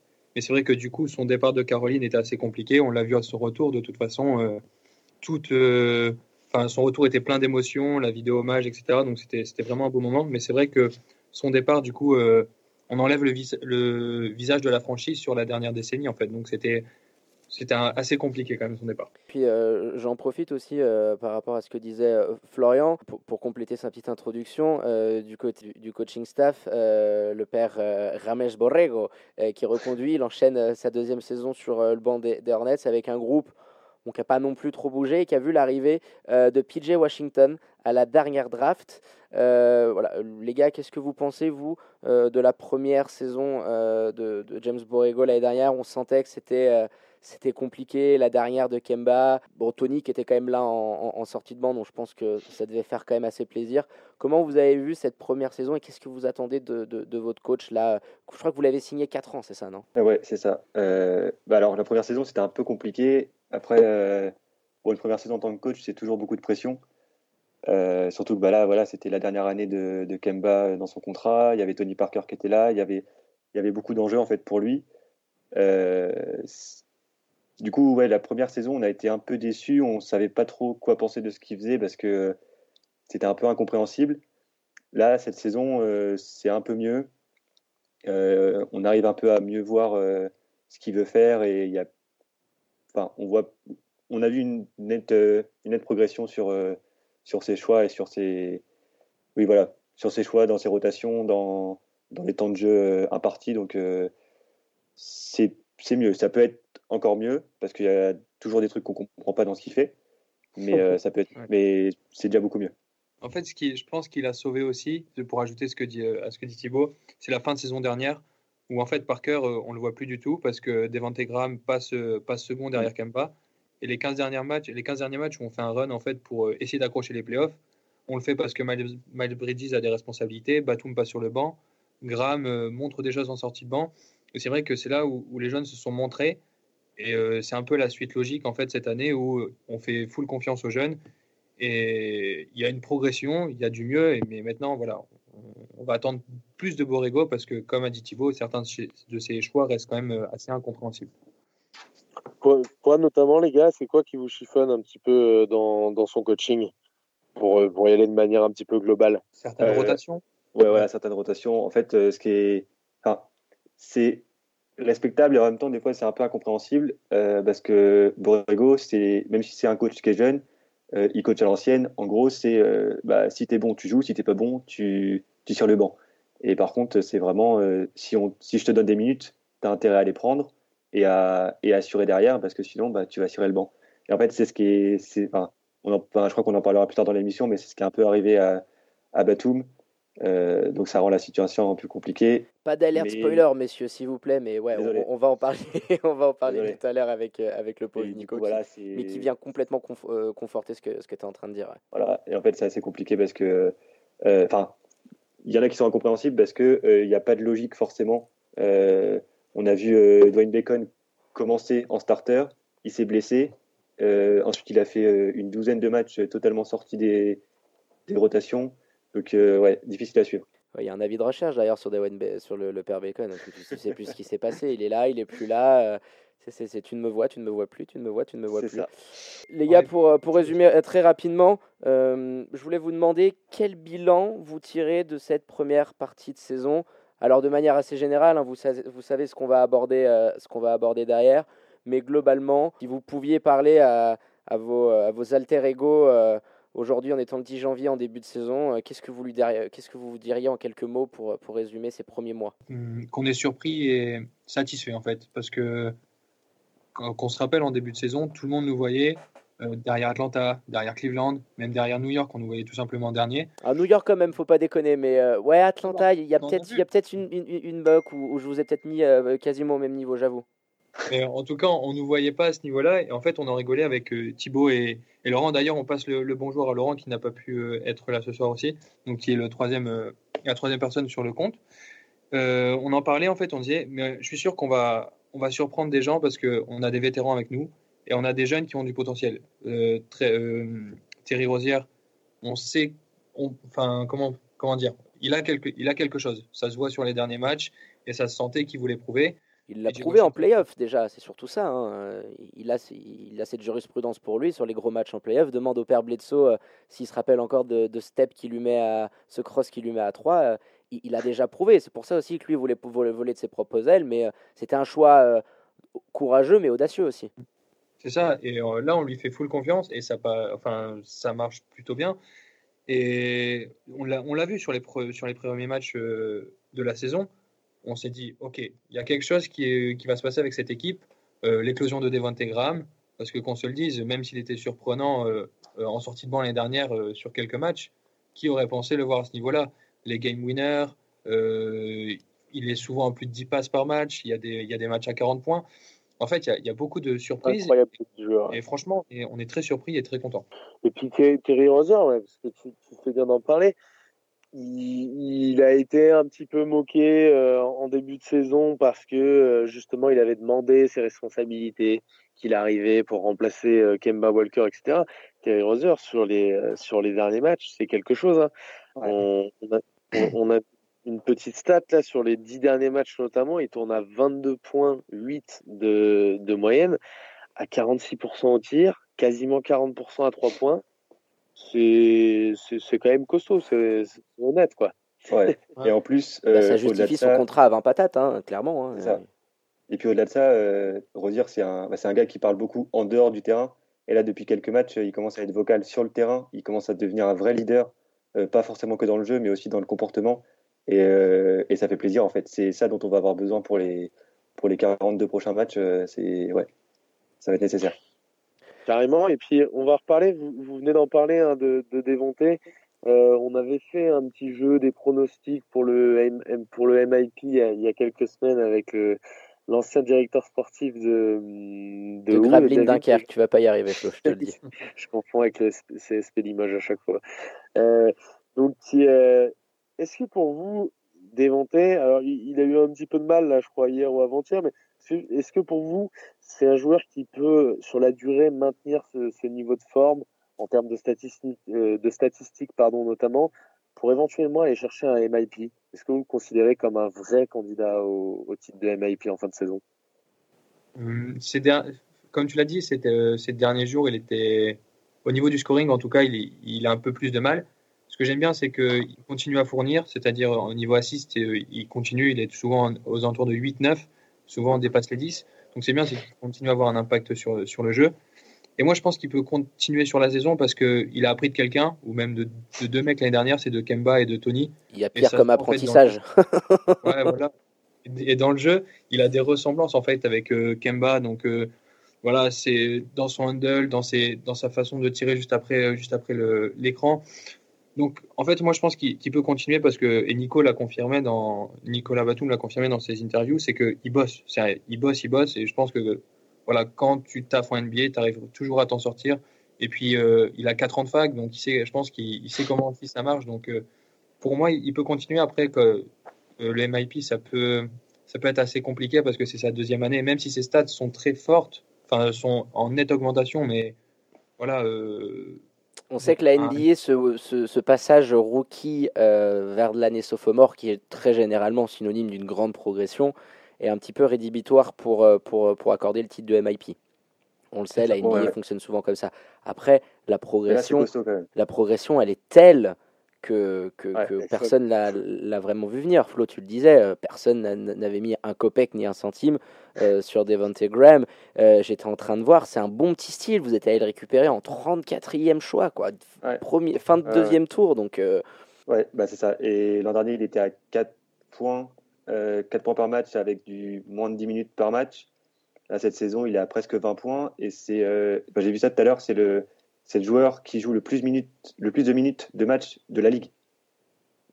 ah ouais Il a 30, 37 ou 38 minutes par match. C'est énorme. C'est incroyable ça. Bah, écoute, ça, ça, sera un bon petit, euh, un bon petit truc à poster. C'est assez dingue. Je voyais pas des Graham euh, autant utilisé. Non, mais ça prouve qu'il est là, qu'il répond même physiquement parce que c'est oui, éreintant. Euh, il, il, est là. Alors ouais, il, il, il se prend un peu. C'est pas le rookie ball. On va l'appeler le sophomore wall. Au bout d'un moment voilà, il sortait d'un peu de nulle part. Euh, et maintenant, les défenses commencent un petit peu à, s'adapter, le prennent un peu plus. Mais comme tu le disais, il, a du playmaking, il joue souvent à côté de Terry, euh, donc euh, c'est pas non plus lui celui qui est chargé en priorité de, mener le jeu. Ouais, c'est une superbe surprise, hein, un super style. et puis, dans, dans, ton planning, et on va en parler un peu plus tard pour, pour les prochaines années, c'est sûr que tu l'avais pas vu venir et te retrouver avec un mec comme ça sur, sur ta ligne arrière, ça fait, ça fait du bien. Ah bah ça rassure, c'est sûr. Clairement. Allez les gars, on, on, va passer forcément à cet événement qui doit vous faire bander comme des cochons, on le sait. Le NBA Paris Game, on va pas se voiler, on vous a vu tout à l'heure sur Insta, on est à 15 jours, 2 semaines. Ouais. Mes petits salopios, vous allez assister, vous serez présents à l'accord Hotel Arena pour couvrir l'événement, le faire vivre à, à vos fans, euh, à vos followers sur Twitter et Insta. Donc on vous invite à, à suivre euh, vraiment le, le compte des, euh, des Hornets et faire pour, pour avoir plein de petites vidéos sympas à ce moment-là. Allez, racontez-nous un petit peu déjà pour commencer votre ressenti euh, par rapport au fait de pouvoir assister à un match des Hornets à Paris. Elle est quand même folle dingue. cette phrase. C'est- Ouais, c'est exactement ça. Ça n'a aucun sens, ce qu'on est en train de dire. Euh, il y a encore deux mois, enfin il y a encore deux mois, on n'y croyait pas. C'était, on avait, on n'avait pas espoir d'avoir une place. Et là, on est à 15 jours d'avoir des places. On va, on, enfin, avec Baptiste, euh, on s'est, on s'est jamais vu. Ça va être l'occasion de se rencontrer aussi euh, euh, pour la première Ah, fois. vous avez pas plus Ouais, c'est une petite anecdote, ouais, c'est sympa. Ouais. C'est marrant ça. Et donc Cool. euh, voilà, on, on est, on est comme des dingues. Là, on est à 15 jours. Je suis déjà comme un dingue. Donc j'imagine même pas dans deux semaines, euh, quand je vais être dans le train, je vais, je vais pas pouvoir rester assis. Ah ouais, vous m'étonnez les gars. Et puis dites- dites-en dites, euh, dites-en un peu plus à nos auditeurs qui vont, qui vont venir en masse euh, vous suivre sur cet événement-là. Qu'est-ce que vous avez prévu? Qu'est-ce que vous allez concocter? Le petit dispositif spécial des Hornets pour couvrir euh, cet événement exceptionnel? Euh, Comme, l'a dit Thibaut, euh, bah, du coup, en fait, pour euh, ceux qui ne peuvent pas venir, forcément, l'idée était, de, l'idée était de créer le compte Insta justement pour que on puisse partager quand même un événement incroyable. Quoi. Enfin, tout le monde, la, la communauté de basket attendait ce match à Paris et enfin on l'a. Donc voilà, on compte le faire partager en masse. Après, on sait qu'il y a beaucoup de fans des donc le but aussi ce sera de les rencontrer avant. De, même avec les Bucks parce que voilà ça va être c'est un match NBA avant tout donc ça va être l'ambiance va être folle et il y a tellement de trucs qui se passent en ce moment qu'on n'a pas forcément non plus le temps de réfléchir, mais je sais que voilà, on va en rencontrer avant, on va en rencontrer après. Et le but, c'est de voilà que ce soit un grand kiff et qu'on montre à la NBA justement enfin, pourquoi ils sont venus en France et que ce, enfin, ce match-là représente vraiment quelque chose et qui peut amener peut-être quelque chose aussi par la suite. Et du coup, après, pour être un peu plus précis sur le dispositif, euh, tout va se faire sur Instagram. euh, au niveau du, du live, c'est beaucoup plus pratique que Twitter. Comme ça, on n'a pas à écrire, on prend juste des photos, des vidéos. On fera peut-être des lives euh, en vidéo, on ne sait pas, on verra sur le moment. Euh, on, normalement, un de nous devrait avoir la possibilité euh, d'avoir une accréditation pour aller à l'entraînement, enfin, assister à l'entraînement ou à l'échauffement du match. Ça, c'est propre. Donc on aura vraiment des, des grosses exclus. Et, et voilà, en fait, on va, on va essayer de faire vivre au maximum comme nous on, le, enfin, comme nous on va le vivre, de filmer l'ambiance, euh, euh, les trucs qu'on va, on va pas forcément voir à la télé. euh, Il y aura des événements. Les euh, backstage, un peu tout ça, ouais, ce qui se passe derrière, ça. derrière le parquet. Genre. Je, enfin, je sais pas si ça passera euh, sur Bein, mais apparemment il y a, euh, il y a, enfin, ça n'a pas grand chose à voir avec nous, mais il y a le nouveau maillot du, du PSG qui va être dévoilé, vu que c'est en accord avec Jordan. ils- Ouais, j'ai vu qu'il y a une opération assez dingue là-dessus. Ouais. Donc voilà, il y a, on, va, on va essayer de tout montrer en fait, en profitant, nous, euh, quand même, c'est le plus important. Mais voilà, on va essayer de faire kiffer la communauté au maximum parce que c'est quand même, euh, c'est quand même grâce à eux Ah, qu'on a eu la chance d'avoir des places. Vous allez, vous allez bien vous régaler en tout cas, je pense. Ouais. Et euh, il y a une petite anecdote, je me rappelle quand on a su euh, l'affiche avec euh, avec David, l'affiche que serait euh, ce, ce match en France, on s'est tous les deux dit ah c'est putain c'est sûr Tony il va rester encore une année de plus. Mais c'était trop bien calculé de la part de David, St- de David Stern, euh, de d'Adam Silver, pardon, justement. Enfin, on fait une petite pensée à David Stern. Voilà, elle est toute trouvée. On pense à toi, David, un- encore un grand David qui aura marqué l'histoire du, du basket. Pour revenir à, à, à Adam Silver, rappelle-toi, on s'était dit, c'était nos, nos deux choix, c'était Bucks euh, Magic ou Bucks Hornets. Et on se disait, Batum, Tipeee, trio, enfin, t'avais la Sainte Trinité avec Janis. Et là, tu te retrouves avec Tipeee qui prend sa retraite. Bon, moyen. Et, et, et là, tu as le Batum qui joue plus une minute. Et Kemba qui s'en va. Parce que Et Kemba qui part. Du match, c'était Kemba, Kemba. Nico. Donc, Et là, euh, non. C'est euh, Terry Rozier, Devante Graham et Mal Bridges. Ouais, ce sera ce sera ce sera quand même pas mal et puis on Ouais, facera le le Greek Freak Freak et puis euh, la, la meilleure équipe de, de la ligue actuellement. David vient d'en reparler, on va évoquer justement le, le dossier Batum. Qui a été signé en, en 2016, c'est ça, pour 120 millions de, de dollars sur 5 ans. Tiens, on salue, euh, Alors- on salue, on salue son agent Ndiaye. C'est quand même pour un des plus beaux vols de la dernière décennie, messieurs dames, parce qu'on va quand même pas se cacher. On n'est pas au niveau de Chandler Parson, mais 120 patates pour Ah, Nico Batum sur pas 5 ans. On en approche dangereusement. Respect, Euh, chapeau bas. Quel bilan quand même tirez vous euh, en, tant que Français en plus Donc vous avez forcément, je pense, une petite accroche, peut-être euh, peut-être plus maintenant, mais avec Attention parce qu'il y a avec- un grand fan. Thibaut est grand fan de Ouais.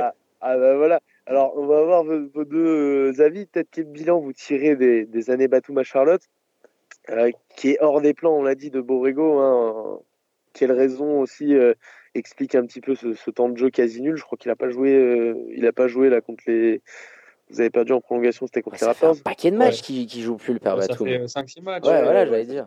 c'est dingue. match. Je croyais qu'il avait quelques minutes. Bah, tu vois, voilà, quel, quel bilan vous tirez déjà? Et puis, euh, comment s'en sortir un petit peu de ce contrat euh, qu'on peut qualifier de poison, clairement?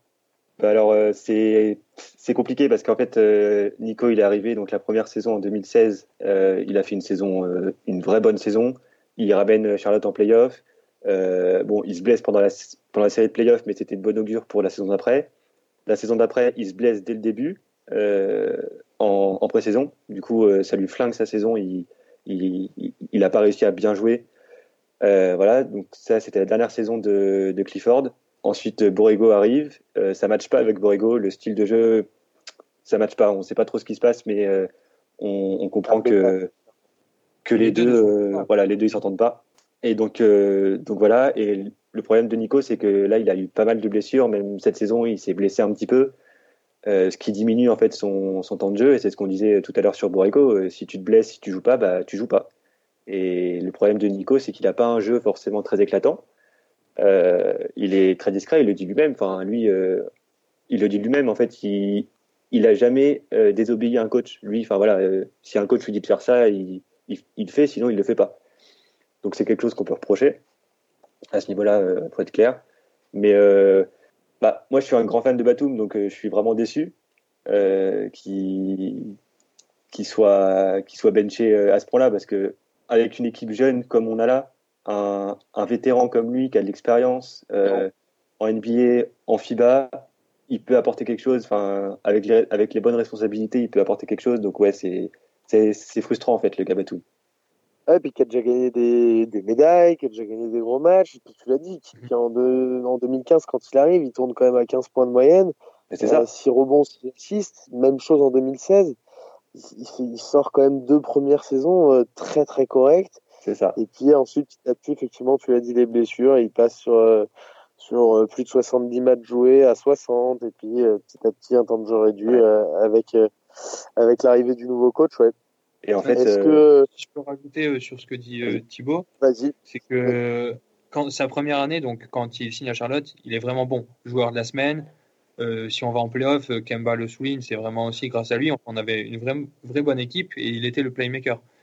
Et je me souviens de certains de ses matchs, et on en a parlé tout à l'heure avec Thibaut, comparé à maintenant, mais c'est euh, le vide total, c'est qu'avant, il, il, il allait chercher ses catch and shoot, son feed away au poste, il le mettait tout le temps, il prenait, en fait, il prenait le ballon et il allait au panier, quoi. Il tentait des choses. Et maintenant, c'est plus du tout ça. C'est là qu'on voit que ça fit pas avec Boreko. C'est qu'il prend plus, plus du tout de tir. Il en prend un, deux ou trois par match, pas plus. Et euh, il y a un changement total. Et en fait, c'est, on l'aime, on, on bien, Nico, franchement. Euh, bah, Thibaut encore plus.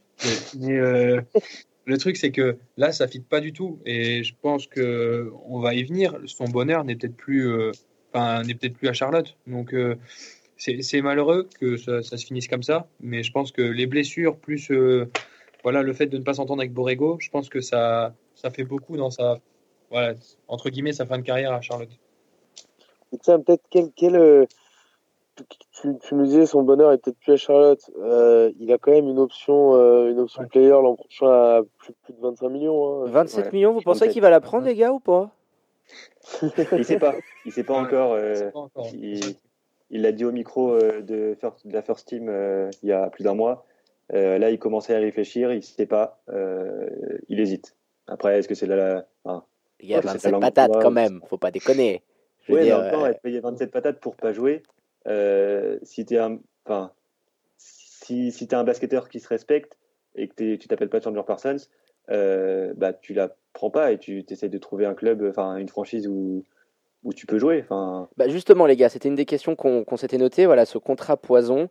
Euh, qu'est-ce qu'on peut faire côté Hornets euh, Trade envisageable, scénario préféré de votre côté, peut-être en tant que fan, en tant que, que, que Frenchie. Qu'est-ce que, vous voyez pour les, les mois à venir? Vous le disiez, hein, sa player option. Alors, c'est clairement un scénario envisageable de ne de, pas la prendre. Et voilà, s'asseoir aussi sur 27 millions, je pense qu'on comprendrait aussi qu'il puisse se dire euh, je la garde et puis j'attends qu'on me traite quelque part. Mais le problème, c'est que s'il veut être tradé, en fait, faut que faut qu'il fasse plus que enfin, ce qu'il fait maintenant ou ce qu'il ne fait plus parce qu'il ne joue plus. Euh, on peut pas, en fait, je trouve, on peut pas le trader maintenant en février, à moins que Borregos décide de le faire jouer 30 minutes. Il dit oh, Ok, vas-y, maintenant tu me mets 15 points par match. Et là, ok, euh, voilà, il reprend de la valeur et pourquoi pas le trader. Mais maintenant, qui veut de Nicolas Batum à, 25, 25, 25 millions la saison Et je trouve que justement, c'est assez compliqué de trouver une équipe qui veuille bien de lui et le trader maintenant en février. Donc pour moi, on, Nicolas Batum reste à Charlotte jusqu'à la, fin de, euh, jusqu'à la fin de saison. Après, euh, à voir ce que décide Mitch, euh, Mitch Kupchak et le reste du staff.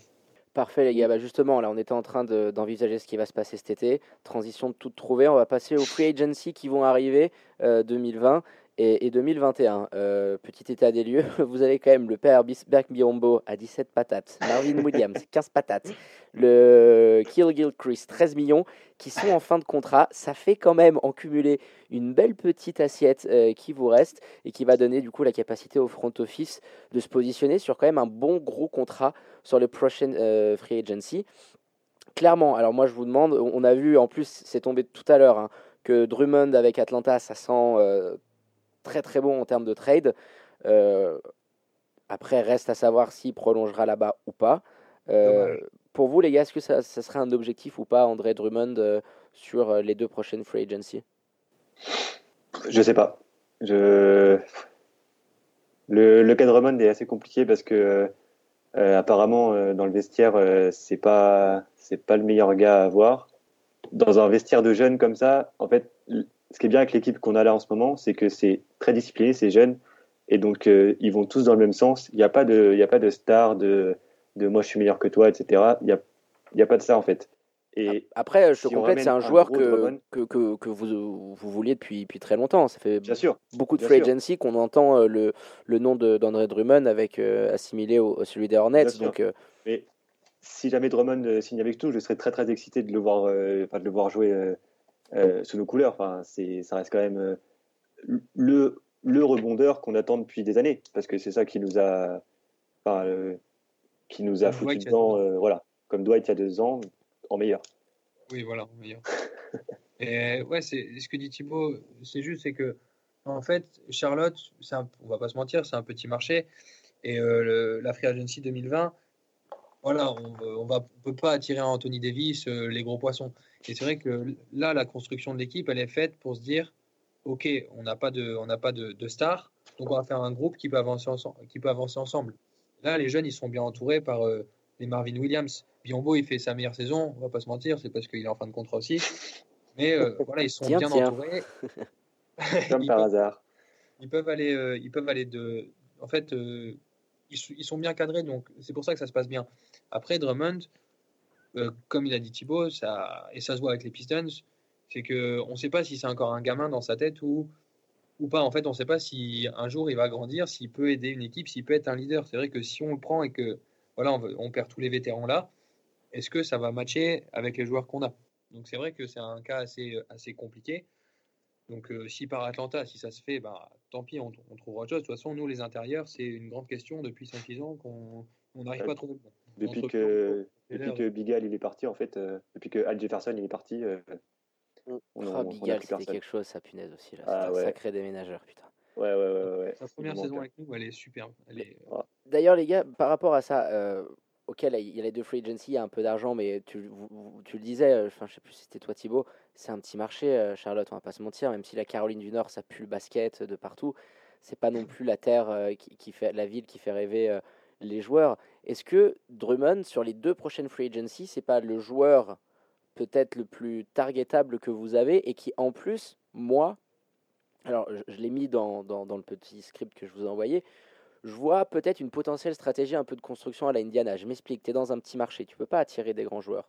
Tu dois avoir une flopée de jeunes qui sont en contrat rookie qui te donnent de la flexibilité financière, vous les avez. Vous avez enfin réussi une bonne draft, deux bonnes drafts de suite avec bah, Graham qui arrivait un peu en retard et puis PJ Washington que moi personnellement je trouve vraiment solide. Ah oui, et qui... on pas parler, moi j'adore. Ouais, voilà, j'aime beaucoup. Donc il y a du monde. Il y a Terry Rozier qui est un petit peu le joueur que tu récupères bon, dans un sign and trade, mais un peu comme on fait à un certain moment donné les Pacers avec, euh, euh, avec Oladipo en échange de Paul George. Rappelez-vous à l'époque, Oladipo, on, on, se disait, ouais, il est capable de, c'est un haut tour de draft, blablabla. blablabla. Bon, Terry Rozier, il a déjà prouvé en playoff. Là, il, il, a eu un peu de mal. Là, je trouve que depuis un mois, il est vraiment en mode, en mode patron, il justifie son argent. Donc je sais pas, je trouve que ça peut avoir une certaine similitude de te dire, bah, un peu comme ils ont fait avec Brogdon, les Pacers, aller récupérer un mec comme ça. Tu sais ce que ça vaut, André Drummond, avec ses qualités et ses faiblesses. Mais dans votre jeu, alors oui, il y a toujours les défauts, est-ce qu'il est pro ou pas? Je pense qu'il arrive quand même à un certain âge, qu'il va arriver dans, dans quelque chose qui peut être cohérent et que tu peux te transformer dans une équipe, voilà, la Pacers avec un joueur ouais. dominant, mais qui n'est pas non plus ton top scorer. André Drummond, il ne peut pas te poser euh, trois matchs de suite à 30 points, c'est compliqué pour lui, mais il peut te faire du 20-20. Et dans, dans, dans cet effectif-là, je me demande si une construction un peu à la Pacers, c'est pour ça que je, vous, je, voulais vous expliquer un peu la chose, vous ne pensez pas que ça pourrait vraiment avoir du sens d'avoir euh, une équipe comme ça sur 3-4 ans qui peut légitimement aller toutes les années en playoff quoi? Ah bah carrément, moi je signe direct. Hein. Ouais, complètement. bah, vrai que... comment tu, vu comment, comment, comment tu l'exposes, nous on signe. Hein. C'est sûr. Après, c'est vrai que ce qu'il faut prendre en compte, c'est que Drummond euh, à Détroit, euh, c'est le bordel en ce moment. Il n'y a rien qui va. Ils ont tous, enfin, ils ont plein de blessés. Euh, donc peut-être que il arrive à un âge où il a besoin de changer. Il a, enfin, il a besoin de changer de franchise, de retrouver une certaine stabilité. Que mine de rien, euh, on a beaucoup critiqué euh, le le front office de Charlotte depuis deux saisons parce que parce que c'est le bordel. Enfin, clairement, on a des contrats poison comme tu l'as dit. Mais euh, on a changé de front office. Enfin, il y a Mitch Kupchak qui est arrivé. Euh, Mitch Kupchak. Mitch Kupchak. À tes souhaits. C'est difficile de dire son nom.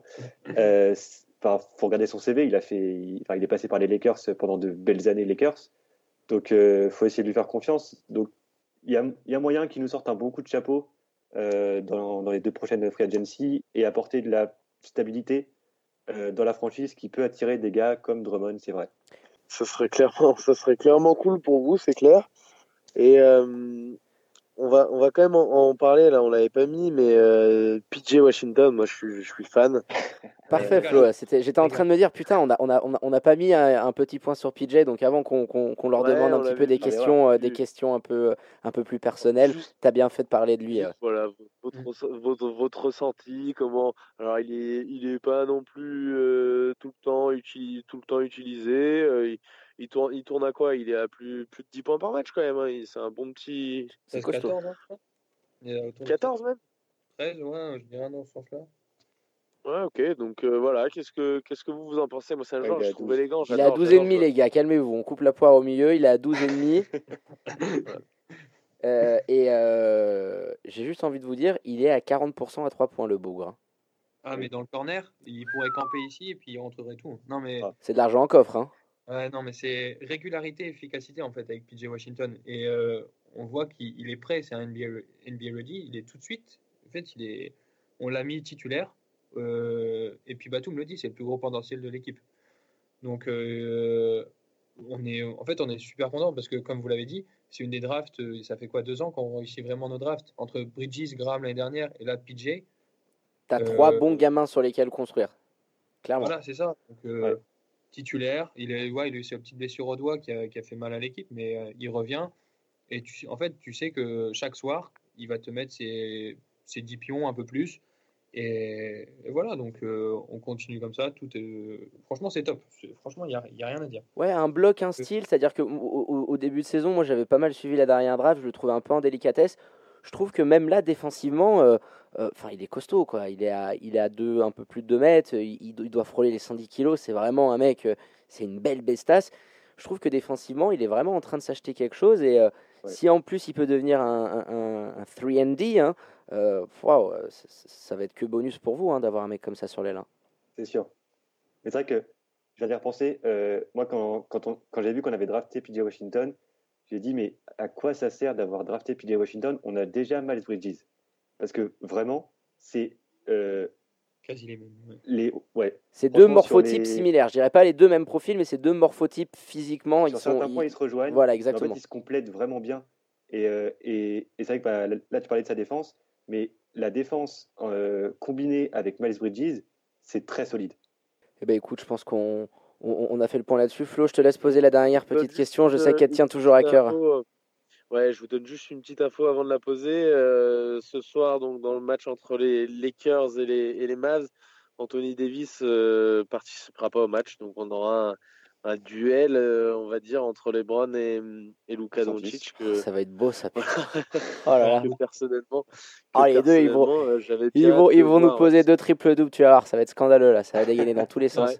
Parce que sans Porzingis euh, du côté de Dallas, j'avais bien envie de le voir ouais, sans, sans AD ce match-là. Donc voilà, ce sera chose faite. Et donc notre dernière question, euh, qui est un petit peu euh, habituelle, les gars, c'est comment vous êtes devenu fan des Hornets? Et puis est-ce que vous pouvez nous donner un, un 5 majeur all-time de votre franchise? Peut-être que vous avez le même. Si vous avez le même, vous pouvez vous partager un petit peu les, les réponses. Et puis, euh, ouais, et puis on peut faire ça. Vous faites un poste chacun. Et puis si vous avez un différent, vous, vous, faites, euh, vous faites tous les deux le, le même poste. Voilà. Allez, Thibaut, toi qui commence. Euh, comment tu es devenu fan de, de la franchise de Charlotte? Alors, moi, je suis fan de, de Batum depuis, depuis ses débuts. En fait, il est arrivé. Enfin, à la base, moi, j'ai grandi en suivant l'équipe de France de basket. Ouais. Donc, et Nico est arrivé en équipe de France en 2009, euh, quand j'avais 12 ans, donc pile au moment où j'ai commencé à suivre le basket.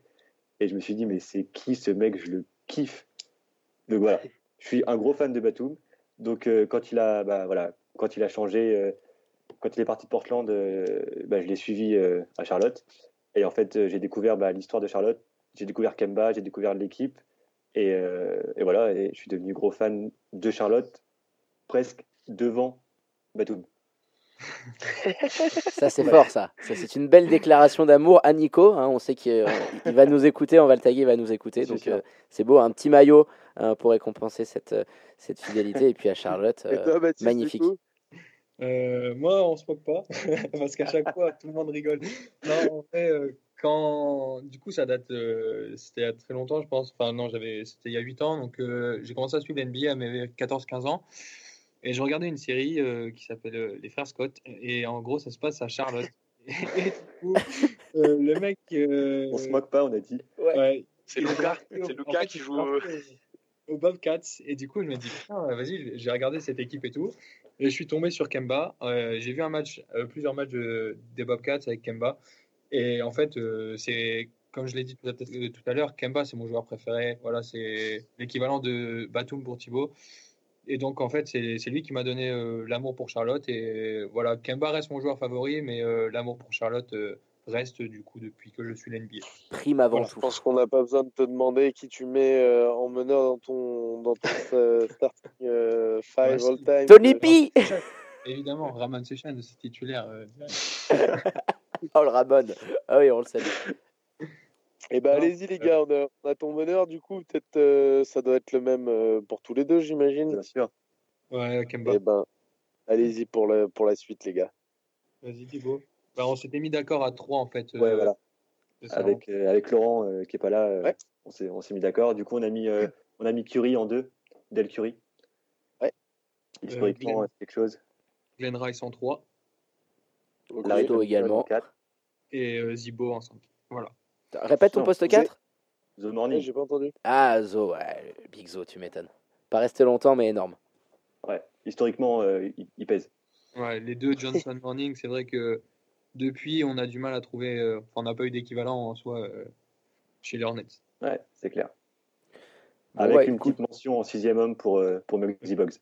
Ah, oui, le Moxie, on en a parlé il n'y a pas longtemps en plus sur les réseaux, donc euh, on- son on- anniversaire. C'est son anniversaire aujourd'hui. Ouais, c'est- plus. c'est ça, bah ouais, bah voilà. Donc C'est pour ça qu'on en a parlé. J'avais vu ça, euh, je crois sur votre compte Insta, non, vous avez dû mettre un truc. Ouais. Bon, ouais, les gars, je pense que Flo, on, on a fait le point là sur, sur la franchise des Hornets, qui aura, qui aura plus de secret pour nos auditeurs, et on va poursuivre ce 5 majeur. On passe à l'aile.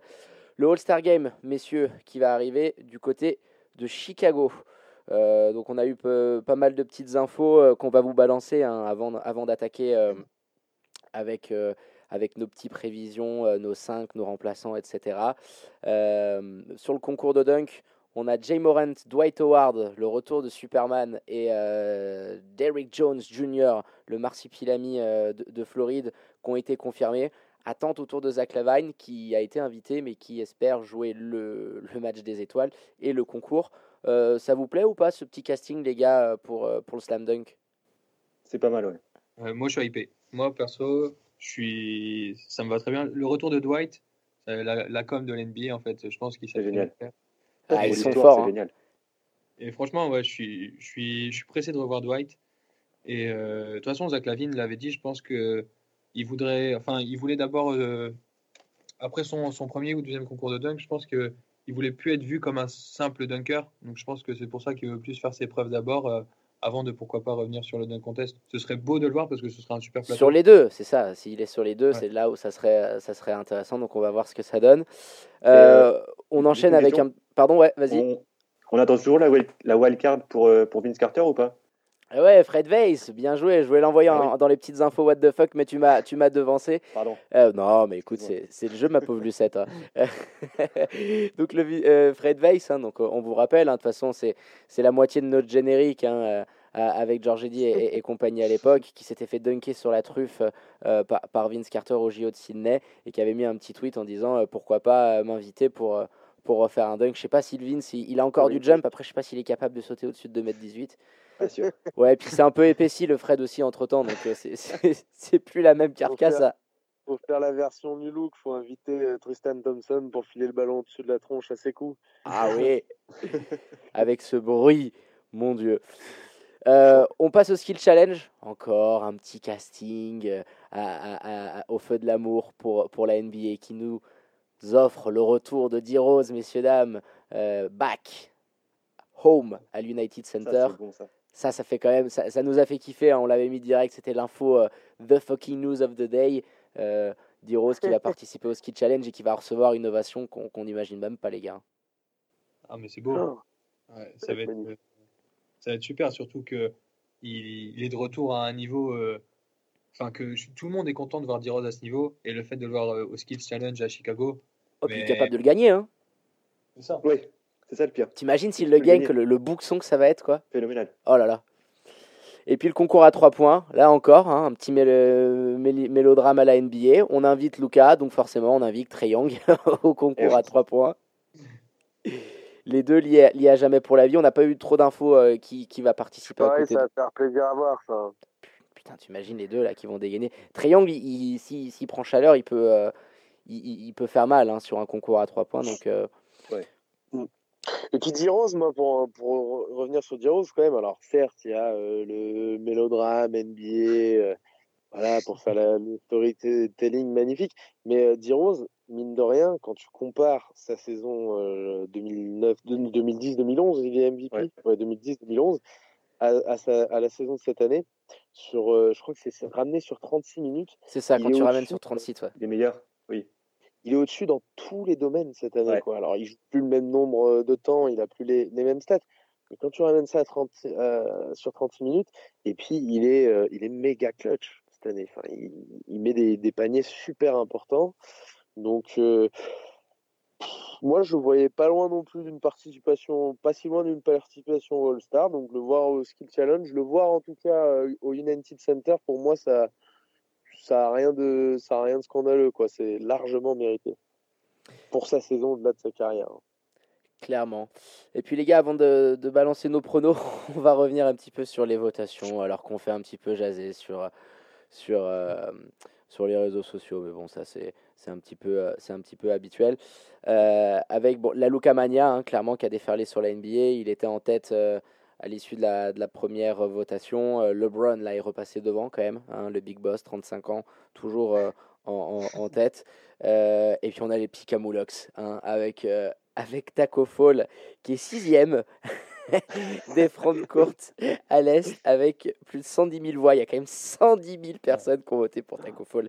Et à l'Ouest, c'est Alex Caruso, le Caru Show, avec un peu moins. Il a 93 000 voix.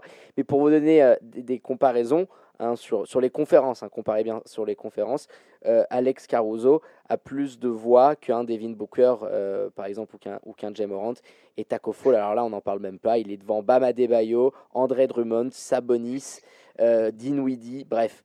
C'est, c'est du grand n'importe quoi. C'est, c'est aussi ça aussi, moi, ça, ça nous fait marrer, ce petit côté. euh, vous, ça vous a pas fait hurler sur votre compte Twitter, les gars? Kyrie Irving qui a même pas joué une dizaine de matchs, Steph Curry qui a pas joué non Steph plus. Curry Ils qui est sont, quatrième, ouais. Ils sont pas mal aussi. Hein. Ouais, non, c'est, un peu n'importe quoi. Ça, je vous laisse la parole là-dessus, les gars. Allez-y. Bah, c- c'est les limites euh, du vote par les fans en fait. C'est que c'est que la blague euh, va trop loin des fois et on se retrouve avec des avec des gros trolls comme ça. Enfin, qu'est-ce que Taco Fall va faire au All-Star Game quoi? À un moment, faut faut arrêter deux secondes quoi. C'est ça. Bah, c'est comme Zaza euh, Pachulia, je pense. hein. J'allais le il a- dire, tu me l'as enlevé. Ouais. Rappelez-vous, Zaza, à l'époque, la Géorgie, qui l'avait, Oui, mais euh, l'avait envoyé quasiment pendant une ou deux semaines, quoi. Bon, après, les C'était mecs. euh, compréhensible. Il avait tout un pays derrière lui. Ouais. Alors que là, c'est juste du troll. C'est juste parce que Caruso, euh, bah, on sait pas pour, on sait pas d'où ça vient, mais il a une hype de fou. Et, et Taco Fall, bon, on comprend un peu plus d'où vient sa hype, mais euh, bah, faut être réaliste quoi. Enfin, il y a un moment, faut prendre le All-Star Game au sérieux.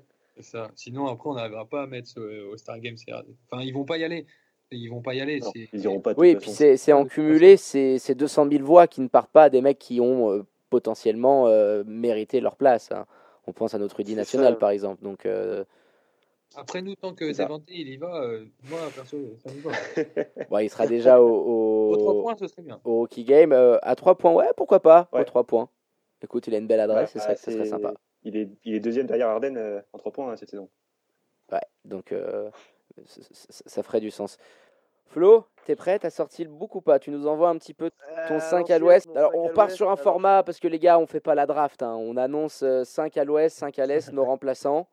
Et, euh, et, et, et puis voilà. Tu, tu commences, Flo. Allez, qu'est-ce que tu nous envoies?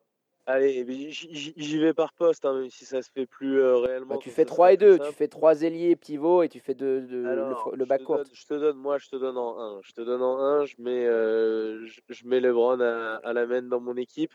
Et euh, si je devais avoir un, un backup, euh, un backup sur ce poste-là, ça serait CP3 pour moi. En poste 2, je mets James Harden, Donovan Mitchell. Poste 3, je mets euh, Paul George et Kawhi.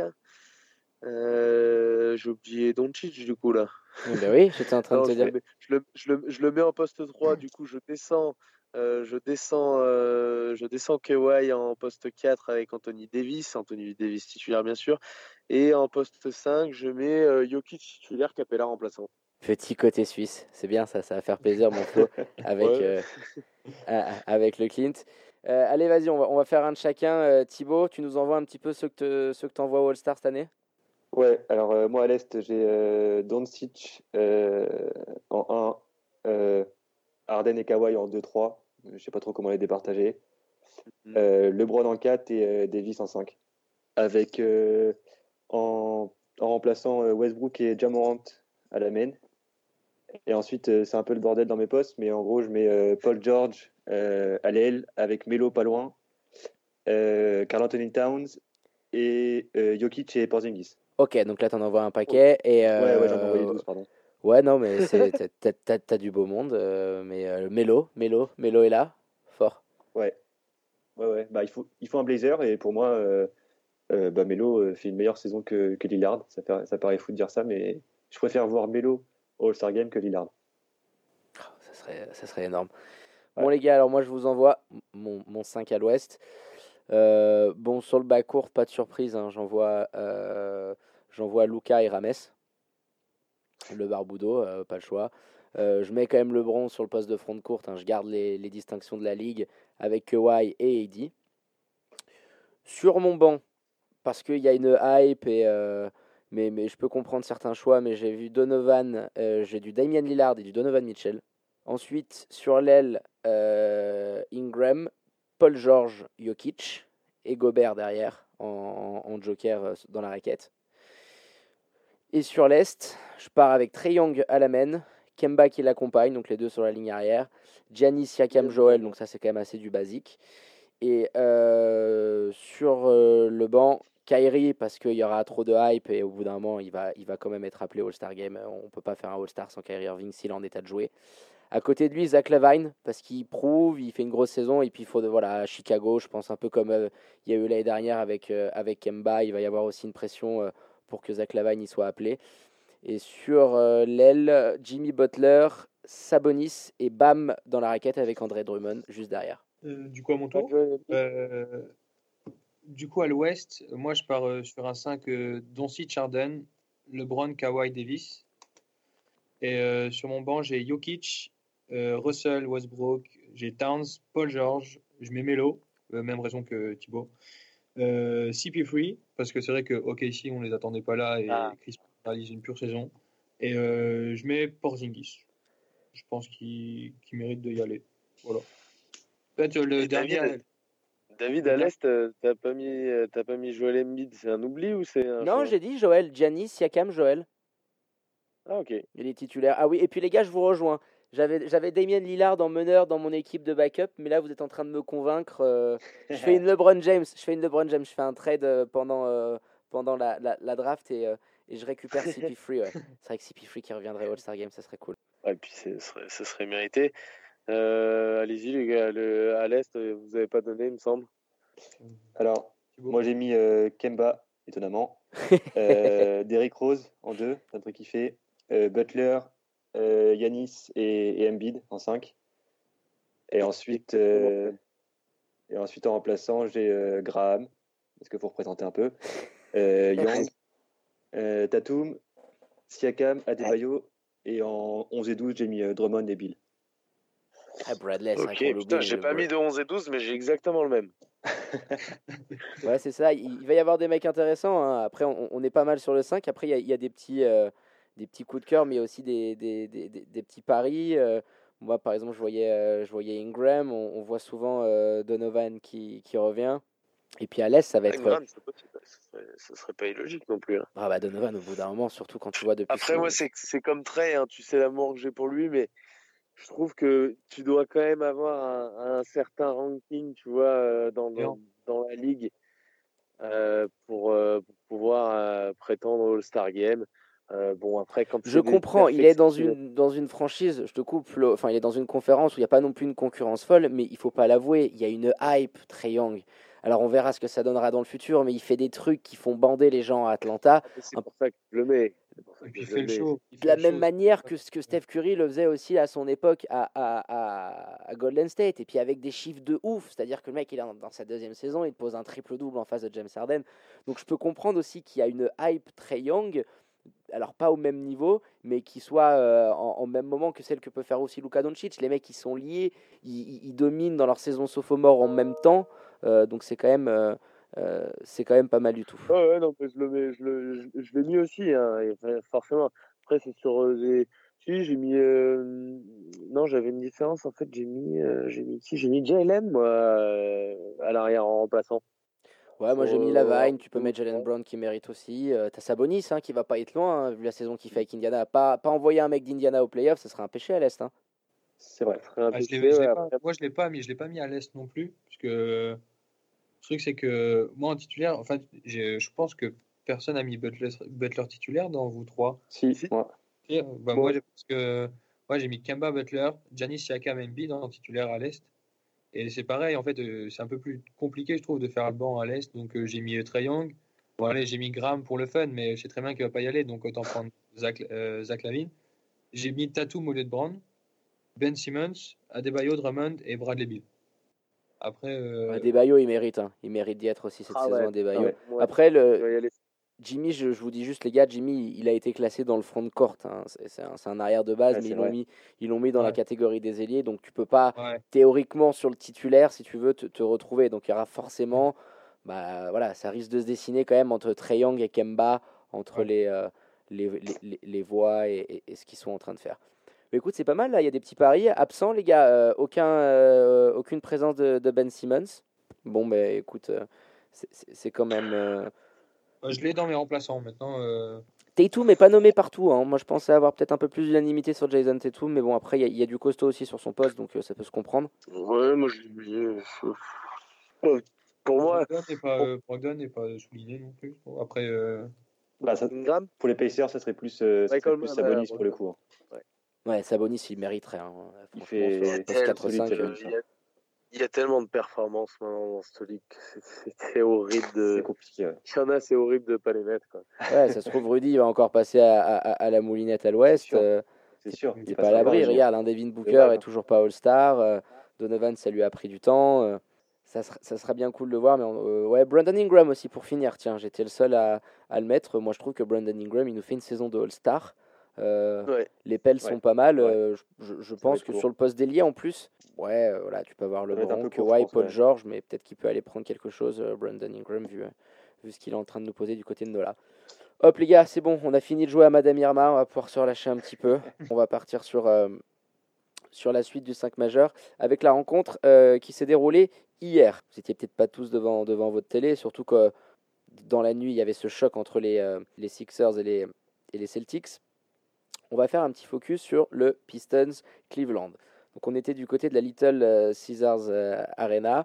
La rencontre elle a fini en prolongation. On va faire un petit remake hein, quelques jours auparavant. Hein, c'est ce que comme l'NBA aime bien le faire. Et bah on a eu le droit euh, au poster de l'année. On y reviendra un petit peu plus tard de Sekou Doumbouya. Rebelote cette fois-ci on est du côté de, de Détroit et les Cavs qui sont allés sortir sacré perf quand même avec euh, le renouveau, voilà, euh, en, en mode, euh, en mode vintage, Tristan Thompson qui nous a posé un match à 35 points, 14 rebonds, euh, assez énorme à 75%. En au mode, en mode, je vais me faire, en mode, je vais me faire trader. J'ai envie d'aller euh, chez un contender. C'est ça. Penses-tu. Penses-tu? Euh, Du côté euh, des Pistons, euh, le père Sekou, il était encore titulaire. Il a pris un petit peu moins de minutes. On l'a vu un petit peu crever. Je pense qu'il il faut aussi qu'il s'habitue au rythme NBA. Il a quand même mis euh, 8 petits points. 10 roses, toujours exceptionnel. 27, 7, 5 en 36 minutes. Euh, voilà, 50% au shoot. Euh, il a un peu arrosé euh, de loin. Dédre Drummond qui nous a fait un début de match énorme. Il était sur des bases de 40-40 quasiment. Euh, des Drummond d'hier Ouais, à la mi-temps, c'est ça. à la mi-temps, il était en mode viol collectif, euh, tout, tout, tout passait par lui, c'était- c'était c'était incroyable. C'est en quoi à la mi-temps Il était à 18-13, c'est ça? Je crois qu'il est même au-dessus en termes de rebond. hein. C'est 16, je crois que c'est 18-16. Il est en 18-16, tu te dis, Lo, s'il prend carnage dans, dans, dans- en deuxième mi-temps, il y a prolongation derrière, ils, sont bien arrivés à le bloquer. Et justement, c'est là où Tristan Thompson, euh, lui, dans son match, c'est un peu les vases communicants, euh, prend confiance, commence à dominer au rebond, euh, et puis il lui mange sur la truffe, quoi. 15 sur 20 au shoot euh, euh, dans, euh, pour- Tristan Thompson sur l'ensemble de, de- la rencontre. Les Pistons, les gars, on va vite fait en parler euh, euh, parce que vous êtes dans, dans cette conférence-là avec vous. Ils sont juste derrière. Comment vous les voyez Euh, Ça commence quand même à puer sac- sacrément. Blake Griffin, il est, euh, il est out jusqu'à la fin de saison. Dédé Drummond, ça devrait être une question d'heures, voire de jours. On n'est peut-être même pas à l'abri, tiens, Flo, d'une Vosgebombe qui pourrait tomber euh, d'ici peu. Hein, ça, serait, ça serait bien foutu. Euh, vous voyez comment les, les, les- les Pistons, euh, ça représente quand même clairement et de moins en moins une menace, euh, je pense, pour vous, pour la course au playoff Ouais, bah ça fait mal au cœur. Après, euh, on est déjà 3-0 contre eux, Ouais, ça. donc euh, on les a mis de côté, nous c'est bon, c'est réglé. Mais euh, ça fait mal au cœur en fait euh, de voir une franchise euh, galérer autant alors que le projet était beau. Enfin, je veux dire une raquette euh, Griffin Drummond, mais tout le monde en rêve. C'est un projet de, de fou. Donc ouais, c'est vraiment dommage qu'ils en arrivent là. Bah, je, ouais, je rejoins Thibaut parce que quand Griffin rejoint euh, Détroit, on se dit franchement à l'Est, c'est la meilleure raquette. C'est la meilleure raquette de la conférence Est. Et a- rappelez-vous leur début, je te coupe, rappelez-vous leur début, ils font un début de saison de malade. Je crois que même Ouais, pendant ouais. quelques temps, ils sont pas leaders à l'Est sur les premiers mois, sur les deux premiers mois de, de, de Blake Griffin. C'est Ils possible. font un run, ils font un run super. hein. Ouais, Enfin, ils donc euh, on se dit, pour là, les, les deux, ils dominent. En plus, dans, dans, dans une conférence Est un peu décimée, euh, ça avait tout de la bonne pioche. Ouais. Ah bah, ça pouvait être Ouais, injouable. hein. C'est triste pour Griffin parce que de là pour sa saison, c'est peut-être même sa carrière parce que c'est très con. Je pense que ça va être compliqué pour lui parce que voilà, on sait, on sait tous ses antécédents. Après, euh, voilà, ce- son malheur, on va dire que fait le bonheur de ses coups parce que maintenant il prend des minutes. Il a fait son temps en G-League. Et ce qui est bien, c'est que ses coups, il n'a pas peur, il a pas peur de, de jouer. Voilà, quand il est sur le terrain, il, il montre quoi. Donc euh, voilà, c'est c'est cool pour ses coups. Donc euh, on espère un bel avenir pour lui chez, en tout cas à Détroit. Mais en tout cas, ouais, c'est triste pour euh, pour les Pistons. En tout cas, ce qui arrive à Griffin, tout ce qui se passe autour de Drummond. Donc euh, ouais, c'est un peu euh, c'est un peu dommage. C'est terrible. Et puis, ouais, c'est cool, euh, c'est cool, 19 ans. quand même. c'est quand même quelque chose. Hein. On a, on a l'exemple un petit peu récent de Franck Ninikina qui avait, qui avait quand même du mal. Alors, il est dans, dans un merdier pas possible, mais euh, les Pistons, c'est pas non plus euh, le meilleur front office de, de, de la ligue. Hein. Donc, euh, il, on, on, on, a le contre-exemple parfait. Voilà, une mentalité il a vraiment une mentalité de, de, vainqueur et à chaque fois qu'il rentre sur le terrain, il s'arrache en défense, offensivement, il prend des risques, énormément de risques. Donc ça fait ça fait plaisir à voir. Hein. C'est tu, tu, peux rêver quand même en, en France de d'associer une, une, défense avec Nilikina euh, c'est Koutoumbouyah, euh, c'est Rudy Gobert. T'imagines le, le bordel pour marquer en face de ça? C'est clair. Oui, puis si tu euh, rajoutes des petits, la petite génération qui vient derrière avec les Malédon, Kylian et Tutti Quanti, t'as as du beau monde là. Hein. on, on, en parlait justement tiens, avec Tom, qu'on salue et à qui on souhaite une bonne année d'envergure quand on avait fait la page NCAA.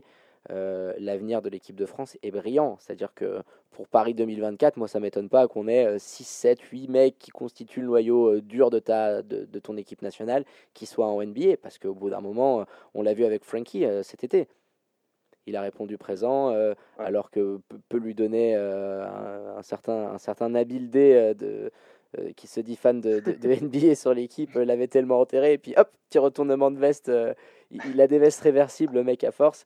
Et puis, les gars, pour, pour ses coups, je pense que c'est ce qui a le plus choqué les Américains, c'est le bruit.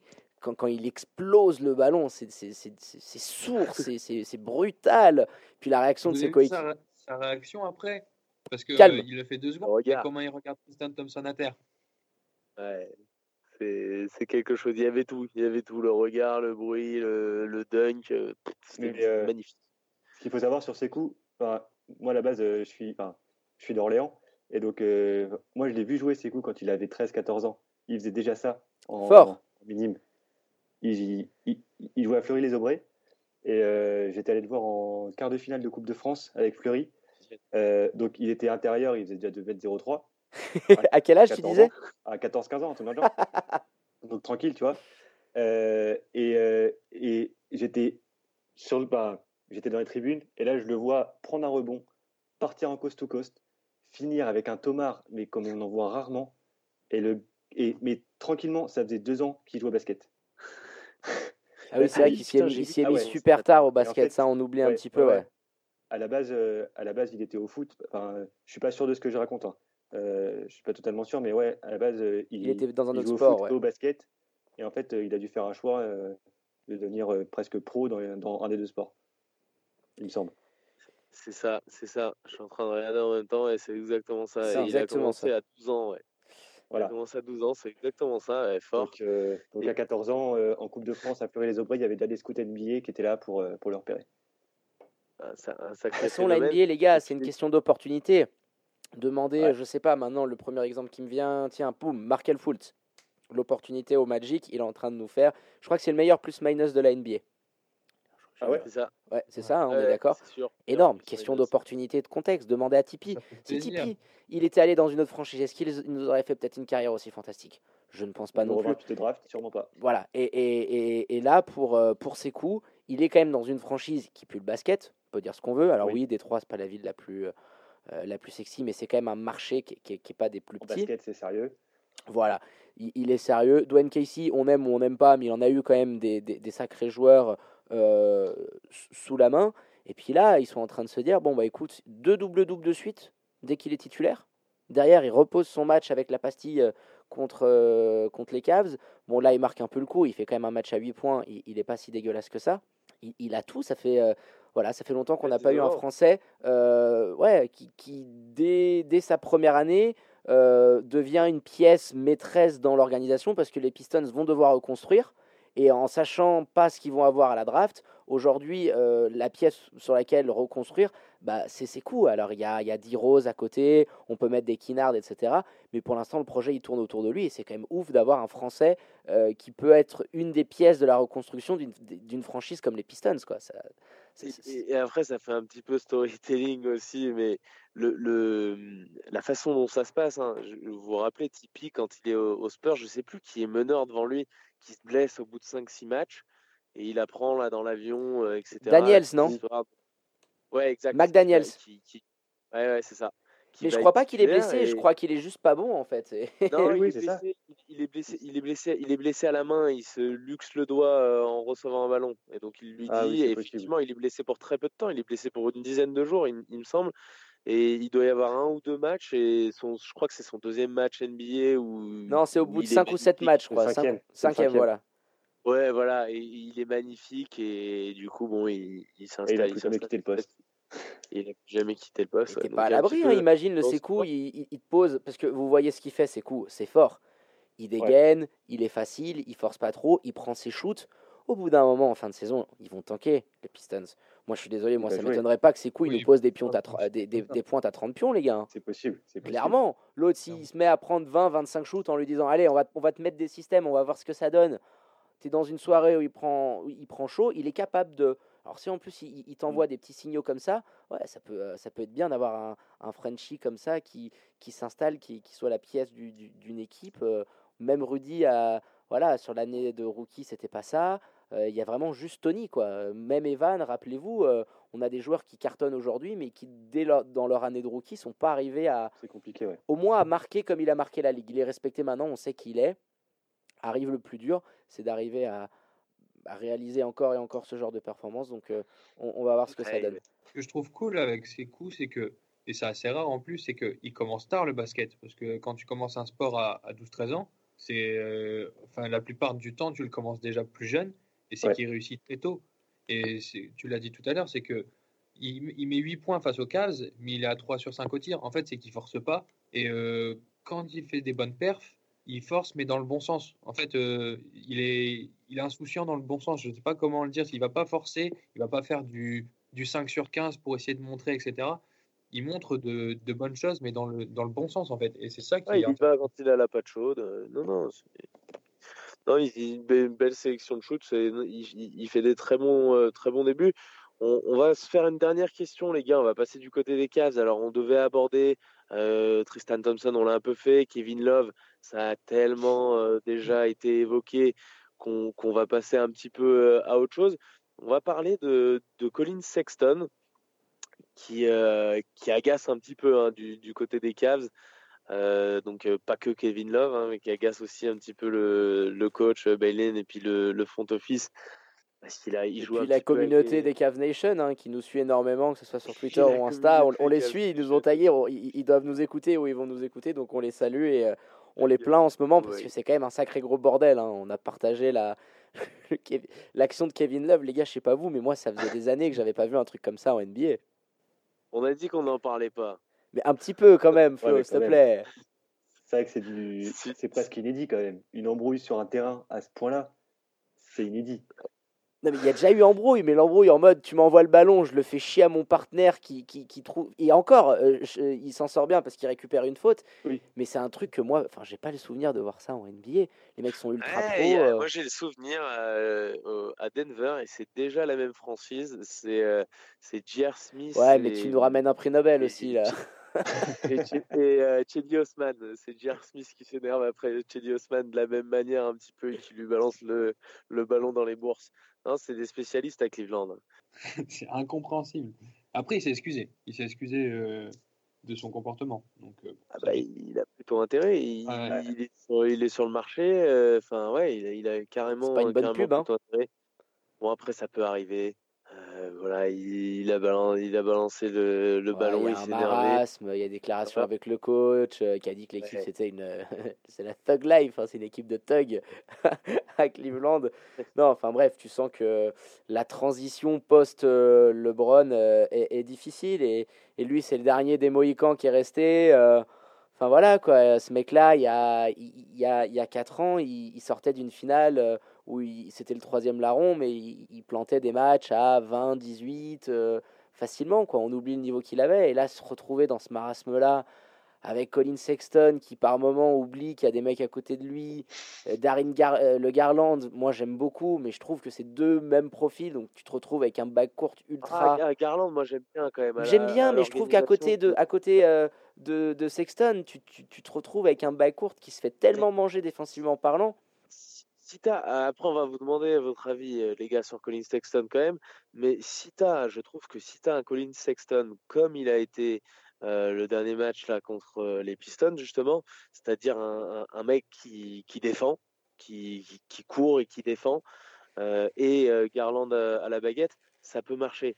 Si tu as le Colin Sexton effectivement qui veut envoyer, qui veut scorer, qui veut au niveau stat se régaler un petit peu, ça marchera pas. Et on s'est déjà un petit peu pris le bec avec euh, Stuff à, à, ce, à, ce, sujet-là. oui, c'est que c'est que ça ça pourra pas marcher si, si ça reste en l'état. Mais c'est un joueur qui est athlétique, qui est pas super intelligent, je trouve, mais qui a, des qualités voilà qui a des qualités physiques et qui sait euh, qui sait défendre. Il faut qu'il mette ça en application sinon ça marchera pas. Effectivement faudra trader et si tu fais un package éventuellement avec Kevin Love alors je sais pas parce que en février si c'est jouable d'envisager ça mais tu peux tu peux te retrouver à, construire de nouveau une équipe à peu près euh, correcte en envoyant des joueurs comme ça. Colin Sexton il y a une sacrée cote les gars. Donc euh, je vous laisse donner un petit peu votre votre avis là-dessus le, seul truc qu'on peut dire euh, en rejoignant ce que tu dis, c'est que je pense que les deux, enfin, ils sont peut-être pas dans un environnement assez stable, et puis ils sont trop jeunes. En fait, je pense que pour, euh, en fait, je pense que c'est surtout à cause de ça, c'est que on suit, pas trop euh, les matchs des Cavs, mais c'est qu'ils sont trop jeunes pour essayer de de faire mieux avec les Cavs. Je pense qu'il n'y a pas quelqu'un, un vétéran en fait, pour les entourer, par exemple au niveau de la main ou quoi. Donc je pense que c'est les deux mêmes profils, donc s'il n'y a pas une prise de conscience ou quoi, je pense que ça va être compliqué euh, pour les deux de, déjà de cohabiter ensemble ou de réussir chez les Cavs. Après, on peut pas, forcément, on peut pas en dire plus parce que on est du côté des Hornets et on ne suit pas trop les Cavs. Pour finir là-dessus, euh, il va falloir faire de la transition. Kevin Love, ça va être compliqué. On voit bien que euh, arriver à trouver quelque chose en échange de, son contrat à 30 millions sur encore 3 ans, c'est ça, hein, ou 4 ans, non, je crois qu'il avait 120 millions, donc euh, là il est dans sa deuxième année, ça fait encore 3, 3 années à couvrir, c'est très compliqué. Et les derniers, euh, alors c'est les derniers reports, c'est les inside, etc., etc., mais il y, a quand même souvent un peu de vrai là-dedans, et ils, expliquent qu'il euh, faudra peut-être arriver à monter quelque chose d'un peu plus croustillant pour une équipe en face, peut-être en mettant un des, un, des deux meneurs, parce que, et peut-être se décider à en privilégier un, parce que c'est à peu près de profils similaires, et, et, et il, faut, euh, il faut que tu, tu, tu, tu décides là-dessus. Donc, euh, on, va, on va voir ce qui se passe, mais bon, c'est sûr que c'est pas le c'est pas le moral au beau fixe, hein. on déconne avec eux et avec les sur, sur, sur, une publication avec les mecs de Dub Nation, tu te dis ça va vite le basket. Hein. Je dis les gars, il y a 4 ouais. ans vous dominiez tout le monde, vous nous faisiez une finale de, de, de qu'on n'oubliera jamais, hein, n'est-ce pas Florian? Euh, et, et, et, maintenant vous allez vous retrouver peut-être avec les pics 1 et 2 de la draft. Enfin, je veux dire, qui, qui t'aurait dit à ce moment-là, et dans 4 ans vous allez être numéro 1 et 2 de draft les, tous les deux. Enfin, la différence avec, enfin, entre les Warriors et les Cavs, c'est que, que la saison prochaine, euh, ils ont deux joueurs all-time qui reviennent. Ouais, c'est ça. Les Cavs, c'est pas assuré. Ah oui, ils vont revenir à un niveau d'excellence. Après, ce que je veux te dire, c'est qu'il va falloir voir sûr, comment ils reconstruisent, etc. Tu as quand sûr. même perdu un certain euh, momentum. Ils vont revenir à, à des super niveaux, mais euh, euh, il y avait un super bon papier dans The Athletic qui disait même Kobe, tout Kobe qu'il est, avec sa blessure qui était grave, il est revenu à un niveau énorme, mais c'était pas non plus le même sur certaines choses. Et il faut peut-être espérer que du côté de Clay Thompson ou de Steph Curry, tu dépasses ta trentaine. Euh, bon, pour Steph, peut-être un peu moins, mais pour Clay, euh, voilà, de revenir de, de, de croiser et d'être aussi bon. Je leur souhaite d'être aussi bons qu'est-ce qu'ils ont été. Après, si on a, s'ils si récupèrent un, un Clay Thompson à 90%, euh, je pense qu'ils prennent aussi. ah bah bien sûr. Après, ils auront la chance d'avoir un bon pic, logiquement aussi. Euh... C'est ce qui va les sauver. Il y a du très beau monde. Alors la draft, tout le monde s'excite un petit peu dessus. Elle n'est pas non plus. Alors oui, c'est peut-être des noms un peu moins ronflants que l'année dernière. Il y a beaucoup d'Européens, donc euh, calmez-vous les Américains, parce que j'ai l'impression que la jurisprudence Luka Doncic, elle vous a pas servi de leçon. Euh, par... non, mais c'est vrai. Clairement, quand tu vois certaines prévisions, euh, Théo Malédon, il est passé de 5, après il passe 13, il repasse 16, il repasse 8, tu comprends pas trop. mais être surtout peut-être moins de top top joueurs comme on a pu avoir cette année, mais être tellement dense que tu n'es pas à l'abri de récupérer un super mec avec un 12e, 12e, euh, voilà, entre 10 et 15. Ouais. Ça tombe bien, c'est peut-être ce que vous allez avoir vous.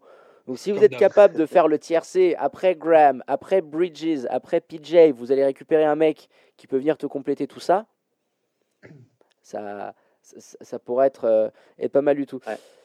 Bah écoute Flo, euh, on, on a fait le tour sur euh, ce petit 5 majeur, on a débordé énormément, mais bon, euh, nos, deux invités n'ont que- n'ont guère de, de, de, de- de retarder un petit peu euh, leur plan. Les gars, on va attaquer, euh, on va attaquer la dernière partie. Alors, on va pas faire toutes les infos what the fuck que j'avais notées parce qu'il est trop tard. Je voulais juste revenir sur la petite fight entre, en- entre le Jimmy Butler et, et- et le TJ Warren parce que les amendes sont sorties. 35 000 pour Jimmy, 25 000 pour, euh, pour Warren. Ça fait mal le, le doigt d'honneur et les bisous, hein, on est d'accord? Mais n'empêche, on, on s'est tous régalés devant cette petite scène-là. Et puis, on, rappelle, euh, ça s'est fighté Jimmy Butler euh, sur les réseaux qui a entouré, euh, qui a mis sur Instagram hein, un screenshot de, de la date entourée en rouge, en disant de toute façon, tu ne peux pas me défendre. You can't guard me. En lui disant, euh, en gros, euh, un petite pédale, rendez-vous en mars, tu vas voir ce qui va se passer. Donc, euh, on l'a coché celle-là, mon flow, cette date. euh, on va pas le louper ce match-là. hein. On le rattrape pas, non. Écoute, parfait. Et ben, on va passer sur le quiz du 5 majeur. Alors, messieurs, ça va être assez exceptionnel. Je vous ai concocté un, un- un quiz aux petits oignons. Vous le savez, hein, le quiz du 5 majeur, encore plus attendu que la prochaine pastille de ses coups. Toute la communauté NBA francophone se l'arrache hein, pour espérer, espérer accrocher une fameuse ba- bannière à- à- au plafond de, de Radio Tonique. Nouveau format, messieurs, ce soir, parce que vous êtes trois. On n'est pas dans le, journal, dans le journal du hard, on est dans le quiz du 5 majeur. Vous allez jouer par contre chacun de votre côté. Vous mettez les mains où vous voulez, chacun de son côté avec euh, sa voix, chacun pour sa pomme. Cette question en format NBA Finals. Vous avez bien compris, si on arrive à l'égalité parfaite, 2-2-2, on aura le droit à un Game 7 d'anthologie. On a deux fans des Hornets, un fan des Warriors. J'ai décidé de faire un quiz assez mitigé, mais étant donné que je n'ai pas envie que Florian gagne, il y aura quand même beaucoup plus des questions que des Hornets que de Golden State. C'est normal. je t'entends rire là. Allez, on va partir, messieurs, sur un Legend Games. Vous connaissez peut-être pas encore euh, le format et le principe. Legend Games, j'ai pris un match historique de l'histoire de votre franchise. Ok? On revient en arrière. On est le 1er mai 2016. C'est le dernier match de playoff que a joué votre franchise. Vous vous êtes incliné à l'American Airlines Arena face au Heat de Miami. Bonne branlée, hein, je suis désolé pour le souvenir. 106 à 73. Ah ouais. Vous êtes trois, vous allez devoir chacun à votre tour me nommer des joueurs qui ont foulé le parquet ce soir-là. Chaque réponse est éliminatoire. Je vous conseille de prendre un petit stylo parce qu'il y a du monde. C'est un petit truc. Allez, prenez un petit stylo. D'ailleurs, attendez, je vais faire la même chose. Donnez-moi deux petites secondes. Et pas de triche. Hein. Non, pas de triche, les gars. Euh, Non, non, bien on- sûr. on- on- alors, ouais, je me mets devant le micro, c'est mieux. Pas de triche. hein, On a un huissier de justice, euh, Maître Yoda, qui est là pour, euh, pour surveiller euh, le bon déroulement de l'épreuve. Et puis, on a un hacker également euh, qui, à travers Skype, est branché sur votre ordi. euh, regarde un petit peu tout votre historique sur Internet. Et surtout, regarde si vous n'utilisez pas euh, Wikipédia pour cheater. Ok, on va commencer. allez, de manière aléatoire, Thibaut. Ensuite, on enchaîne avec ton, ton, ton compère. Flo suit. Ok. Bon, bah, je commence. Allez, Thibaut, donc ce match, Par, par Kemba alors. bien évidemment, Kemba Walker, ce jour-là, euh, qui avait été éteint, il avait euh, fait que 9 points. Ouais. Il y a hit aussi, on met les joueurs du 8 dedans. Ah oui, je veux des joueurs des deux équipes qui ont fourré Ok. le parquet ce jour-là. Donc vous avez le droit aux deux. hein. Ah putain, bien, je pensais que c'était que l'Hornet. Putain, mais mec, ça fait trois semaines que tu fais le quiz, à chaque fois il y a les deux équipes. Pourquoi tu. euh, Non, parce que la dernière fois c'était Warriors contre l'autre équipe, donc je savais que j'avais le droit. Ok, ok, c'est bon. C'est à moi ou c'est. Non, c'est pas moi. Eh bien, moi, je Non, c'est à sur, Baptiste. euh, notre backup, Jeremy Lin. Jeremy Lin, Linsanity, qui avait marqué plus de points, euh, autant de points que, hum, que, que Kemba. Bien joué. Goran Dragic, Alors ça c'est pour mon flow. Euh, Goran Dragic du côté du Miami Heat, je valide. Euh, D-Wade, qui, nous avait- qui nous avait fait mal, je crois. D-Wade, vous avez fait... le- Non, vous n'avez pas fait trop l'amour. euh, 12 points, euh, propre. euh, euh, voilà. Mais euh, Ah, c'est le Game 6 surtout qui nous a tués. Ouais, c'est ça. exactement. Euh, moi, je pars sur euh, Courtney. Oh. Oui. On commence à aller dans les joueurs qui m'intéressent un petit peu. Le père Courtnelly, avant d'aller prendre son contrat monstrueux du côté de New York. 11 minutes pour lui. Je valide. C'était, c'est toi Thibaut, non? Euh, non. C'est moi. C'est Baptiste. Ok, ouais. Lee. On enchaîne. C'est à moi? Oui, c'est à toi Florian. Nico Batum. Je crois pas, je crois pas qu'il ait joué. Il Si, était blessé. Nico Batum, Oh non. 10 minutes. Bien joué les gars, bien joué mon Flo. Ah putain, Ah, il a, ouais. ah, putain, joué tu m'as fait peur. Ah putain, à- je croyais qu'il était blessé. ouais, blessé à la cheville, il, a joué. euh, Putain, je me fais toujours baiser en do not play sur ce, sur ce putain de quiz en plus, parfait. Bien joué. Bien joué. Bien joué, hein. bien joué. Ah ouais, on continue les gars, on enchaîne. Allez, Euh, Al Jefferson Big Al, 4 petits points pour lui, mais il est là. Cody Zeller. Euh, Cody Zeller, euh, ouh, tu t'en sors bien, ouais, 16 minutes, 6 points. Bien joué Baptiste. Flo Euh, Hassan Whiteside? Ouais, je suis en train de descendre. Hassan Whiteside qui avait posé un gros double-double 10-12. euh, Je suis pas sûr. Jeremy Rapapapapap, euh, Jeremy Lamb, 5 minutes. Ah, ça commence à les taper dans les fonds de bord, j'aime bien. Jeremy euh, euh, Thibaut, je valide. Lou Holding. Oh oui Ouais. Oh, je pensais Oh. pas Ah, qu'il allait sortir aussi vite. Le père Le Holding, et ouais, il était à Miami, il avait sorti 15 points, il vous avait fait mal, hein, à 6 sur 9. Le Holding, Baptiste, bien joué. Flo? Euh, Justice Winslow Justin Swislow, ouais, il commençait à jouer 20 minutes. Vous êtes en train de m'épuiser tout là, ça commence à être bon là. Euh, là, Allez. ça commence à être chaud. Euh, je suis pas sûr du tout. Je dirais Spe- Spencer House. Putain, ouais, pense qu'il y a moyen. Ouais, il y a hop, moyen. Euh, Non, les gars, attendez. Non. Je, recheck quand même une dernière fois, mais euh, non, pas de Spencer ce soir-là. Thibaut, tu es out. Ouais, oh, dommage. On Euh, poursuit en duel mano-mano. Ah, Baptiste Non, les gars, j'ai la page devant moi. Je suis en train de vous dire, Spencer n'a pas joué le match. moi, je prends Marvin Williams. Sûr. Bien joué. Bah oui, Marvin Williams, 33 minutes ce soir-là euh, pour l'ailier fort. Donc Baptiste, Williams. Est-ce que, euh, parce que j'ai pas pris de stylo, alors si, si je dis à un joueur qui a déjà été dit, c'est pas grave. Si, t'es niqué. je, j'aurai une- Ah non, T'hésites sur même. qui? J'hésite sur euh, un joueur, euh, un joueur, euh, un pivot, euh, plutôt côté Hornets. Al Jefferson, il a été dit. Hein. Non, c'est pas Al Jefferson. Cody Zeller aussi. Non, c'est pas Cody Zeller. Bah vas-y, Ah annonce. putain, alors si Cody Zeller a joué, Frank Kaminski, mais du coup il a. Oui, Frank the Tank Euh, Oui, mais il jouait ailier fort, il jouait ailier fort. Bien, mon Flo. Frank the Tank. Et oui, c'était la belle époque du Frank the Tank. On part encore à mano à mano. Vous avez un Donc, peu délaissé euh, le hit. hein. Le meilleur shooter de, le meilleur shooter euh, de la série. Michael Kill-Gilchrist. Putain, Putain, là, mec, Michael Kilgrew-Chris, il joue pas sur match-là Non c'est pas Il joue pas Oh Flo, t'es pro- t'es proche du hold-up là. hein. T'as la balle de match là. Ah oui, faut que j'en Oh, trouve un là. mais en plus, il y en avait plein d'autres. Il y en a Non. tellement. Euh, euh, putain, il y en a tellement, t'es t'es gentil. Du côté du 8, Euh, surtout. Vous en, avez laissé, vous en avez laissé beaucoup du côté du 8. Bah, je voulais en balancer. Euh, Euh... Gerald Green. Oui, Gérald Green Oh là là, t'as allé le chercher Gerald au, fin fond des familles. avec 23 Tyler points. Johnson, il avait joué Tyler Johnson Ouais, pas Johnson, je voulais le dire aussi, je pense. Tyler Johnson, il était là. Euh, Il y avait Joe Johnson, j'allais te dire Iso. Iso Joe était là. Josh McRoberts, euh, Justin Swislow, Dorel White qui avait pris 5 minutes du côté euh, des Hornets. Vous aviez oublié. il y avait Aaron Harrison, George Gutiérrez, Troy Daniels. Tyler Johnson, il avait joué Troy Daniels. Troy Daniels, les gars, vous aviez euh, oublié. Euh, sinon, pour le reste, on a été bon. Euh, c'est la plus longue série que vous avez envoyée. Franchement, les gars, euh, bravo. Non, mec, comparé aux semaines d'avant. euh, Et à chaque fois, c'est sur un did not play. hein. C'est magnifique. Donc, ça fait du coup 1-0 pour Flo. On poursuit, les gars. Un qui suis-je? Je vous envoie euh, la description euh, d'un joueur euh, qui est passé euh, par une de, ou l'autre de vos franchises, avec des infos pas forcément dans l'ordre, hein, sinon c'est trop facile. Vous devez me retrouver qui c'est. On a le droit à plusieurs propositions? Nope, Non. Ok. Du one shot c'est du one shot. Ok. Une erreur, c'est plus la parole, hein. c'est ça? Ok. Ouais, on cut la langue là. Ok. Messieurs, j'ai fini ma carrière au Miami Heat, franchise pour laquelle j'avais déjà joué avant un passage au Nets. Alonso Morning, Qui c'est qui l'a envoyé? C'est Flo. Oh putain, l'autre il est chaleur, merde. L'autre il est au fin fond de la Birmanie, il nous envoie Alonso Morning. Bien joué, j'ai même pas eu le temps de finir. Putain, j'étais avec les Nets. Champion Ouais, olympique à ouais. 2000, euh, 2000 à Sydney, champion du monde en 94 avec Team USA, défenseur de l'année en 99 et 2000, champion avec le 8 en 2006. Je fus drafté par les Hornets en 92 au deuxième choix. Le Zoo, Morning 2-0 Flo là qui, euh, allait récupérer un peu l'avantage du terrain là. Ça pue messieurs là. Il va falloir vous réveiller un petit peu parce que c'est balle de match en fait là. Tu peux nous plier le truc euh, euh, illico presto. Alors messieurs on va aller dans une question un peu plus marrante là. Vous allez comprendre où je veux en venir.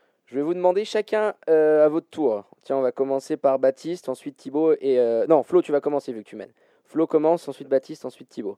Vous allez me devoir me donner après ma question très rapidement un chiffre qui, correspond à une stat. Ok? Je vais vous demander le nombre exact de paniers à 3 points inscrits par Del Curry sous le maillot des Hornets. Flo, rapide. Un nombre de paniers à 3 points. Go. Euh, 700. 700. Ok. Baptiste, Euh, 805. 805. 950. 950. Bien joué, Thibaut. 929, c'est Thibaut qui prend le point. Bien Yes. joué. Ça fait 2-1, Flo et Thibaut. Et vous allez comprendre, messieurs, pourquoi je suis parti dans une question aussi simple, puisque je vais vous demander maintenant, parce qu'on repasse du côté de la baie pour faire une question pour Flo, je vous demande combien de 3 points a inscrit son fils, Steph, du côté de Golden State. Petite info, c'est beaucoup plus. Non, Allez, Flo, tu commences parce qu'elle est pour toi, cette question. Euh, De. Ah, 2000, euh, 2500. Ah, j'en j'en ai aucune idée. 2500, c'est rond. 2500. Allez, messieurs, Baptiste Euh, allez, il y a combien Flo 2500 Bon, Moi j'ai un petit Ouais. Euh, allez, 2850. 2850. Tu sais, moi, je m'attendais à un mec qui, tu sais, qui allait nous faire euh, 2499. Thibaut. Euh, Je de dire 2200. 2200. 200. Et bah les gars, oh le Flo, salaud, il nous a plié le game. C'est Flo qui, eh oui, qui nous plie le game vu que Steph Curry a inscrit, messieurs, dames, 2492 3 points dans sa carrière, 2500, c'est tout rond Ah, quasiment. arrondir, je voulais arrondir. T'as voulu arrondir. Bien joué, mon salaud, parce que c'est là, c'est un petit coup de cul avec le 2500. Et tu nous plies, tu nous plies, tu nous plies la rencontre. Putain, les gars, c'est un peu compliqué. Soirée, fait des machins avec Alonso Morning et, et tu m'envoies le nombre de 3 points qu'a marqué Steph Curry, quoi. Je, je varie un petit peu, mec. euh, c'est- comme ça que ça marche. Et puis, euh, bon, reste champion. ouais, tu restes champion. Euh, en Legend Game, j'avais un, un match des Warriors. Tant pis, Ah, hein, on, on, le fera peut-être on une. peut le finir, on peut le finir. On peut finir, les gars? On fait un petit Legend Game Vous êtes chaud ou pas pour un dernier? Vas-y. Alors attendez, parce que j'étais en train de tout, euh, tout bazarder. Où est-ce que je vous ai mis? Il est là. On est de la We Believe Team, les gars. Vous vous rappelez 2007 Ce fantastique dunk hein, sur le père Kirilenko, on se rappelle tous.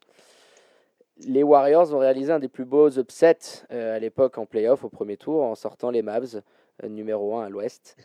On est sur le dernier match de cette série, donc le match 6, que les Warriors remportent 111 à 86. Même principe que tout à l'heure. Là, je suis devant. On en a 5 et 3, 8 et 2, 10. Pareil, 20 joueurs ont frôlé le parquet ce soir-là. Allez, euh, Flo, tu commences vu que tu as gagné. Allez hop, balance. Matt Barnes? Tu commences bien, mon Flo. Allez, euh, Baptiste, à toi. Le baron? Eh oui, forcément. Le baron qui était là, qui avait sorti un énorme match, un 20 pions. Euh. Dirk? Elderk qui avait fini avec un plus-minus de, mo- de moins 25. C'était putain assez énorme. 8 petits points. Le Dirk, c'est bon. Flo, on enchaîne. Euh, Montailis. Je, je vais essayer d'aller que chez les Warriors. Euh, tu vas aller d'aller que chez les Warriors. Ouais, Montailis, il était là, bien joué. Euh, Jason Terry? Je valide. Bien joué, mon bat. Euh, là, je sèche, là. Non, j'ai pas.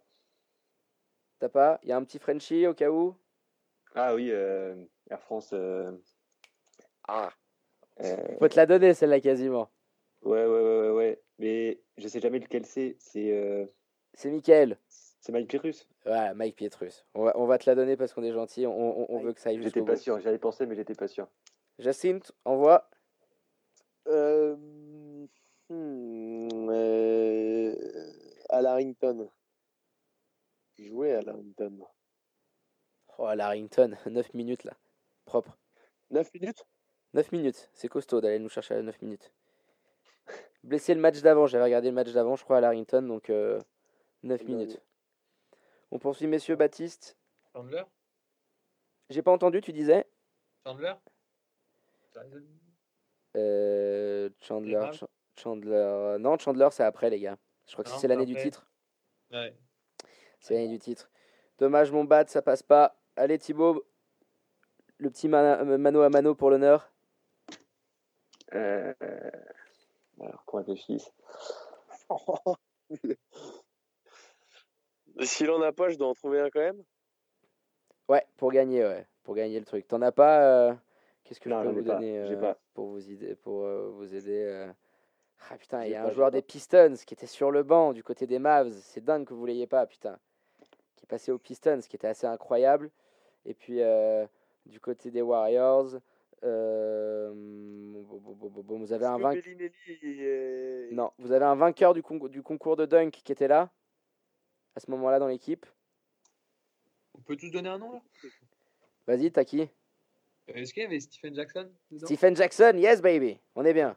Eh, Je voulais le dire entre lui et Chandler et finalement. je- Il y avait un, un vainqueur du concours de dunk, vous vous rappelez pas, juste après l'ère euh, Vince Carter, là, qui avait posé son dunk euh, monstrueux. Baron Davis. Ivan Davis, on l'a déjà dit. Il y avait Jason Richardson, Ah oui. rappelez-vous, qui avait posé des pastilles énormes. Jerry Stackhouse, la légende euh, des Pistons, euh, si on peut le dire. Euh, voilà, il y avait Josh Howard, euh, Devin Harris, Desagana Diop. Alors celui qui m'avait donné Desagana Diop, il avait quand même pris 29 minutes, excusez-moi du peu. Chris Weber, ça jouait ou pas? Non, euh, non, non, non, non, Chris Webber, tu, tu confonds avec, avec les Kings, mon grand. On parle des Mavs, mais du côté des Mavs, il y avait du monde inconnu. hein. Maurice Hager, Devian George, Austin Crocher, Greg Buckner. Celui qui me balançait Greg Buckner, je lui ai envoyé une. euh, C'est bon, c'était fini, fin du quiz. Greg Buckner qui a pris deux te minutes. Je te, je te- je te parlais des Warriors, moi. Et tu me Chris dis. Weber. Chris Weber, il termine sa carrière aux Warriors, non? Ou je me trompe? Euh, non, mais là, il n'était pas du tout là sur la feuille de match, hein, le, le- le père Chris Weber. Donc, euh, Eh, Il y a une histoire de trade, je sais plus d'où il vient. Euh, Chris Weber. Si, Chris Weber, il termine sa carrière. Il n'a pas dû jouer, mais il termine euh, 2007-2008. Il est tradé de Détroit à Golden Non. State. Euh, ouais, mais c'est En là, c'est 2000, la- en c'est- 2006, c'est une année 2007, juste avant. Il arrive après la We Believe Team, tu ah, vois. dans cette petite Et période après de transition où arrive également après aussi euh, après juste après Steph Curry euh, quelques années plus tard. Bah, écoute, bravo mon Flo. Euh, voilà pour vous dire, il y avait il y avait du euh, du Muggsy Bugs et du Baron Davis pour vous départager. Baron Davis en, en Game 7, j'aurais kiffé là. Ça aurait Ah, été marrant. Ça aurait été pas mal. Bon bah les gars, on a euh, ultra prolongé, hein, il est 11h30 mais bon. Hein, quand- plus plus Ouais, c'est long, plus c'est bon mon Flo. hein. Tu, tu- tu connais si bien. Il ne reste plus franchement qu'à remercier nos deux compères, Thibaut et Bat, pour, pour avoir participé à l'émission. Merci infiniment, c'était vraiment très cool euh, que vous, ayez- vous Merci nous ayez beaucoup, consacré autant de temps. C'était cool. Franchement, un vrai kiff. Ouais, c'est top. Ouais, partagez. Je peux juste. Est-ce que je peux faire une dédicace? Mais bien évidemment. Évidemment. Euh. Je crois qu'il y a mon père qui nous écoute. Ah bah ouais. un petit bisou à papa. Eh ben, écoute, Bah, on l'embrasse aussi. Eh ben merci en tout cas les gars, vous avez toujours un ton décalé et, et ça fait vraiment plaisir de pouvoir parler NBA avec vous euh, de manière aussi pointue mais euh, en, en- en déconnant comme il faut. Donc euh, bravo, continuez comme ça. Régalez-vous bande de petits salopios dans deux semaines. On veut, on veut des stories et tout là. On, vous, en faites pas, on va, on, on va vous pourrir. On va, on va vous pourrir. Et puis euh, voilà, que, que du bon pour vous. euh, bonne année, un bon début d'année. Et puis on se reverra, j'espère, euh, peut-être pour, pour la, d'ici la fin de saison, euh, pour, pour reparler des Hornets. Avec plaisir. Ouais. Allez, ciao les gars. Ciao, les gars, bonne soirée, merci beaucoup. Salut, bonne soirée. Ciao. Moi, je, je rends l'antenne, je vais au dodo. Allez, mon Flo, euh, je te remercie hein, infiniment pour la préparation de l'émission, euh, pour avoir géré tout ça euh, de main de maître, euh, que continue à te régaler, à nous envoyer ces, ces clichés absolument magnifiques. Et puis euh, rendez-vous euh, semaine prochaine, euh, même lieu, même heure. Ciao, ciao, ciao. Salut mon Flo. Bah, écoutez, chers auditrices, chers auditeurs, on a prolongé, hein, et malheureusement, toutes les bonnes choses ont une fin, et votre émission de basket préférée également. J'ai déjà remercié Florian, je vous remercie, vous qui êtes de plus en plus nombreux à nous suivre sur Twitter, sur Instagram, sur SoundCloud, sur Apple Podcast, donc merci infiniment de vos mots de soutien, ça nous fait très très chaud au cœur et euh, voilà, ça nous réconforte dans, dans ce qu'on fait. Justement, n'oubliez pas, le podcast, il sera disponible très rapidement dès demain. Voilà, on vous invite euh, sur les réseaux sociaux à venir commenter, débattre, partager. Euh, hâte le 5 majeur, tout en lettres, liker et partager autour de vous. Je vous laisse avec la douce foi de Stéphane Echer, tiens, pour déjeuner en paix. Il ne me reste plus qu'à vous souhaiter une douce et bonne nuit sur les ondes de Radio Tonique. Bon week-end et rendez-vous à vendredi prochain dans le 5 majeur, l'émission qui dit tout haut ce que le monde du basket pense tout bas. A ciao, bonsoir.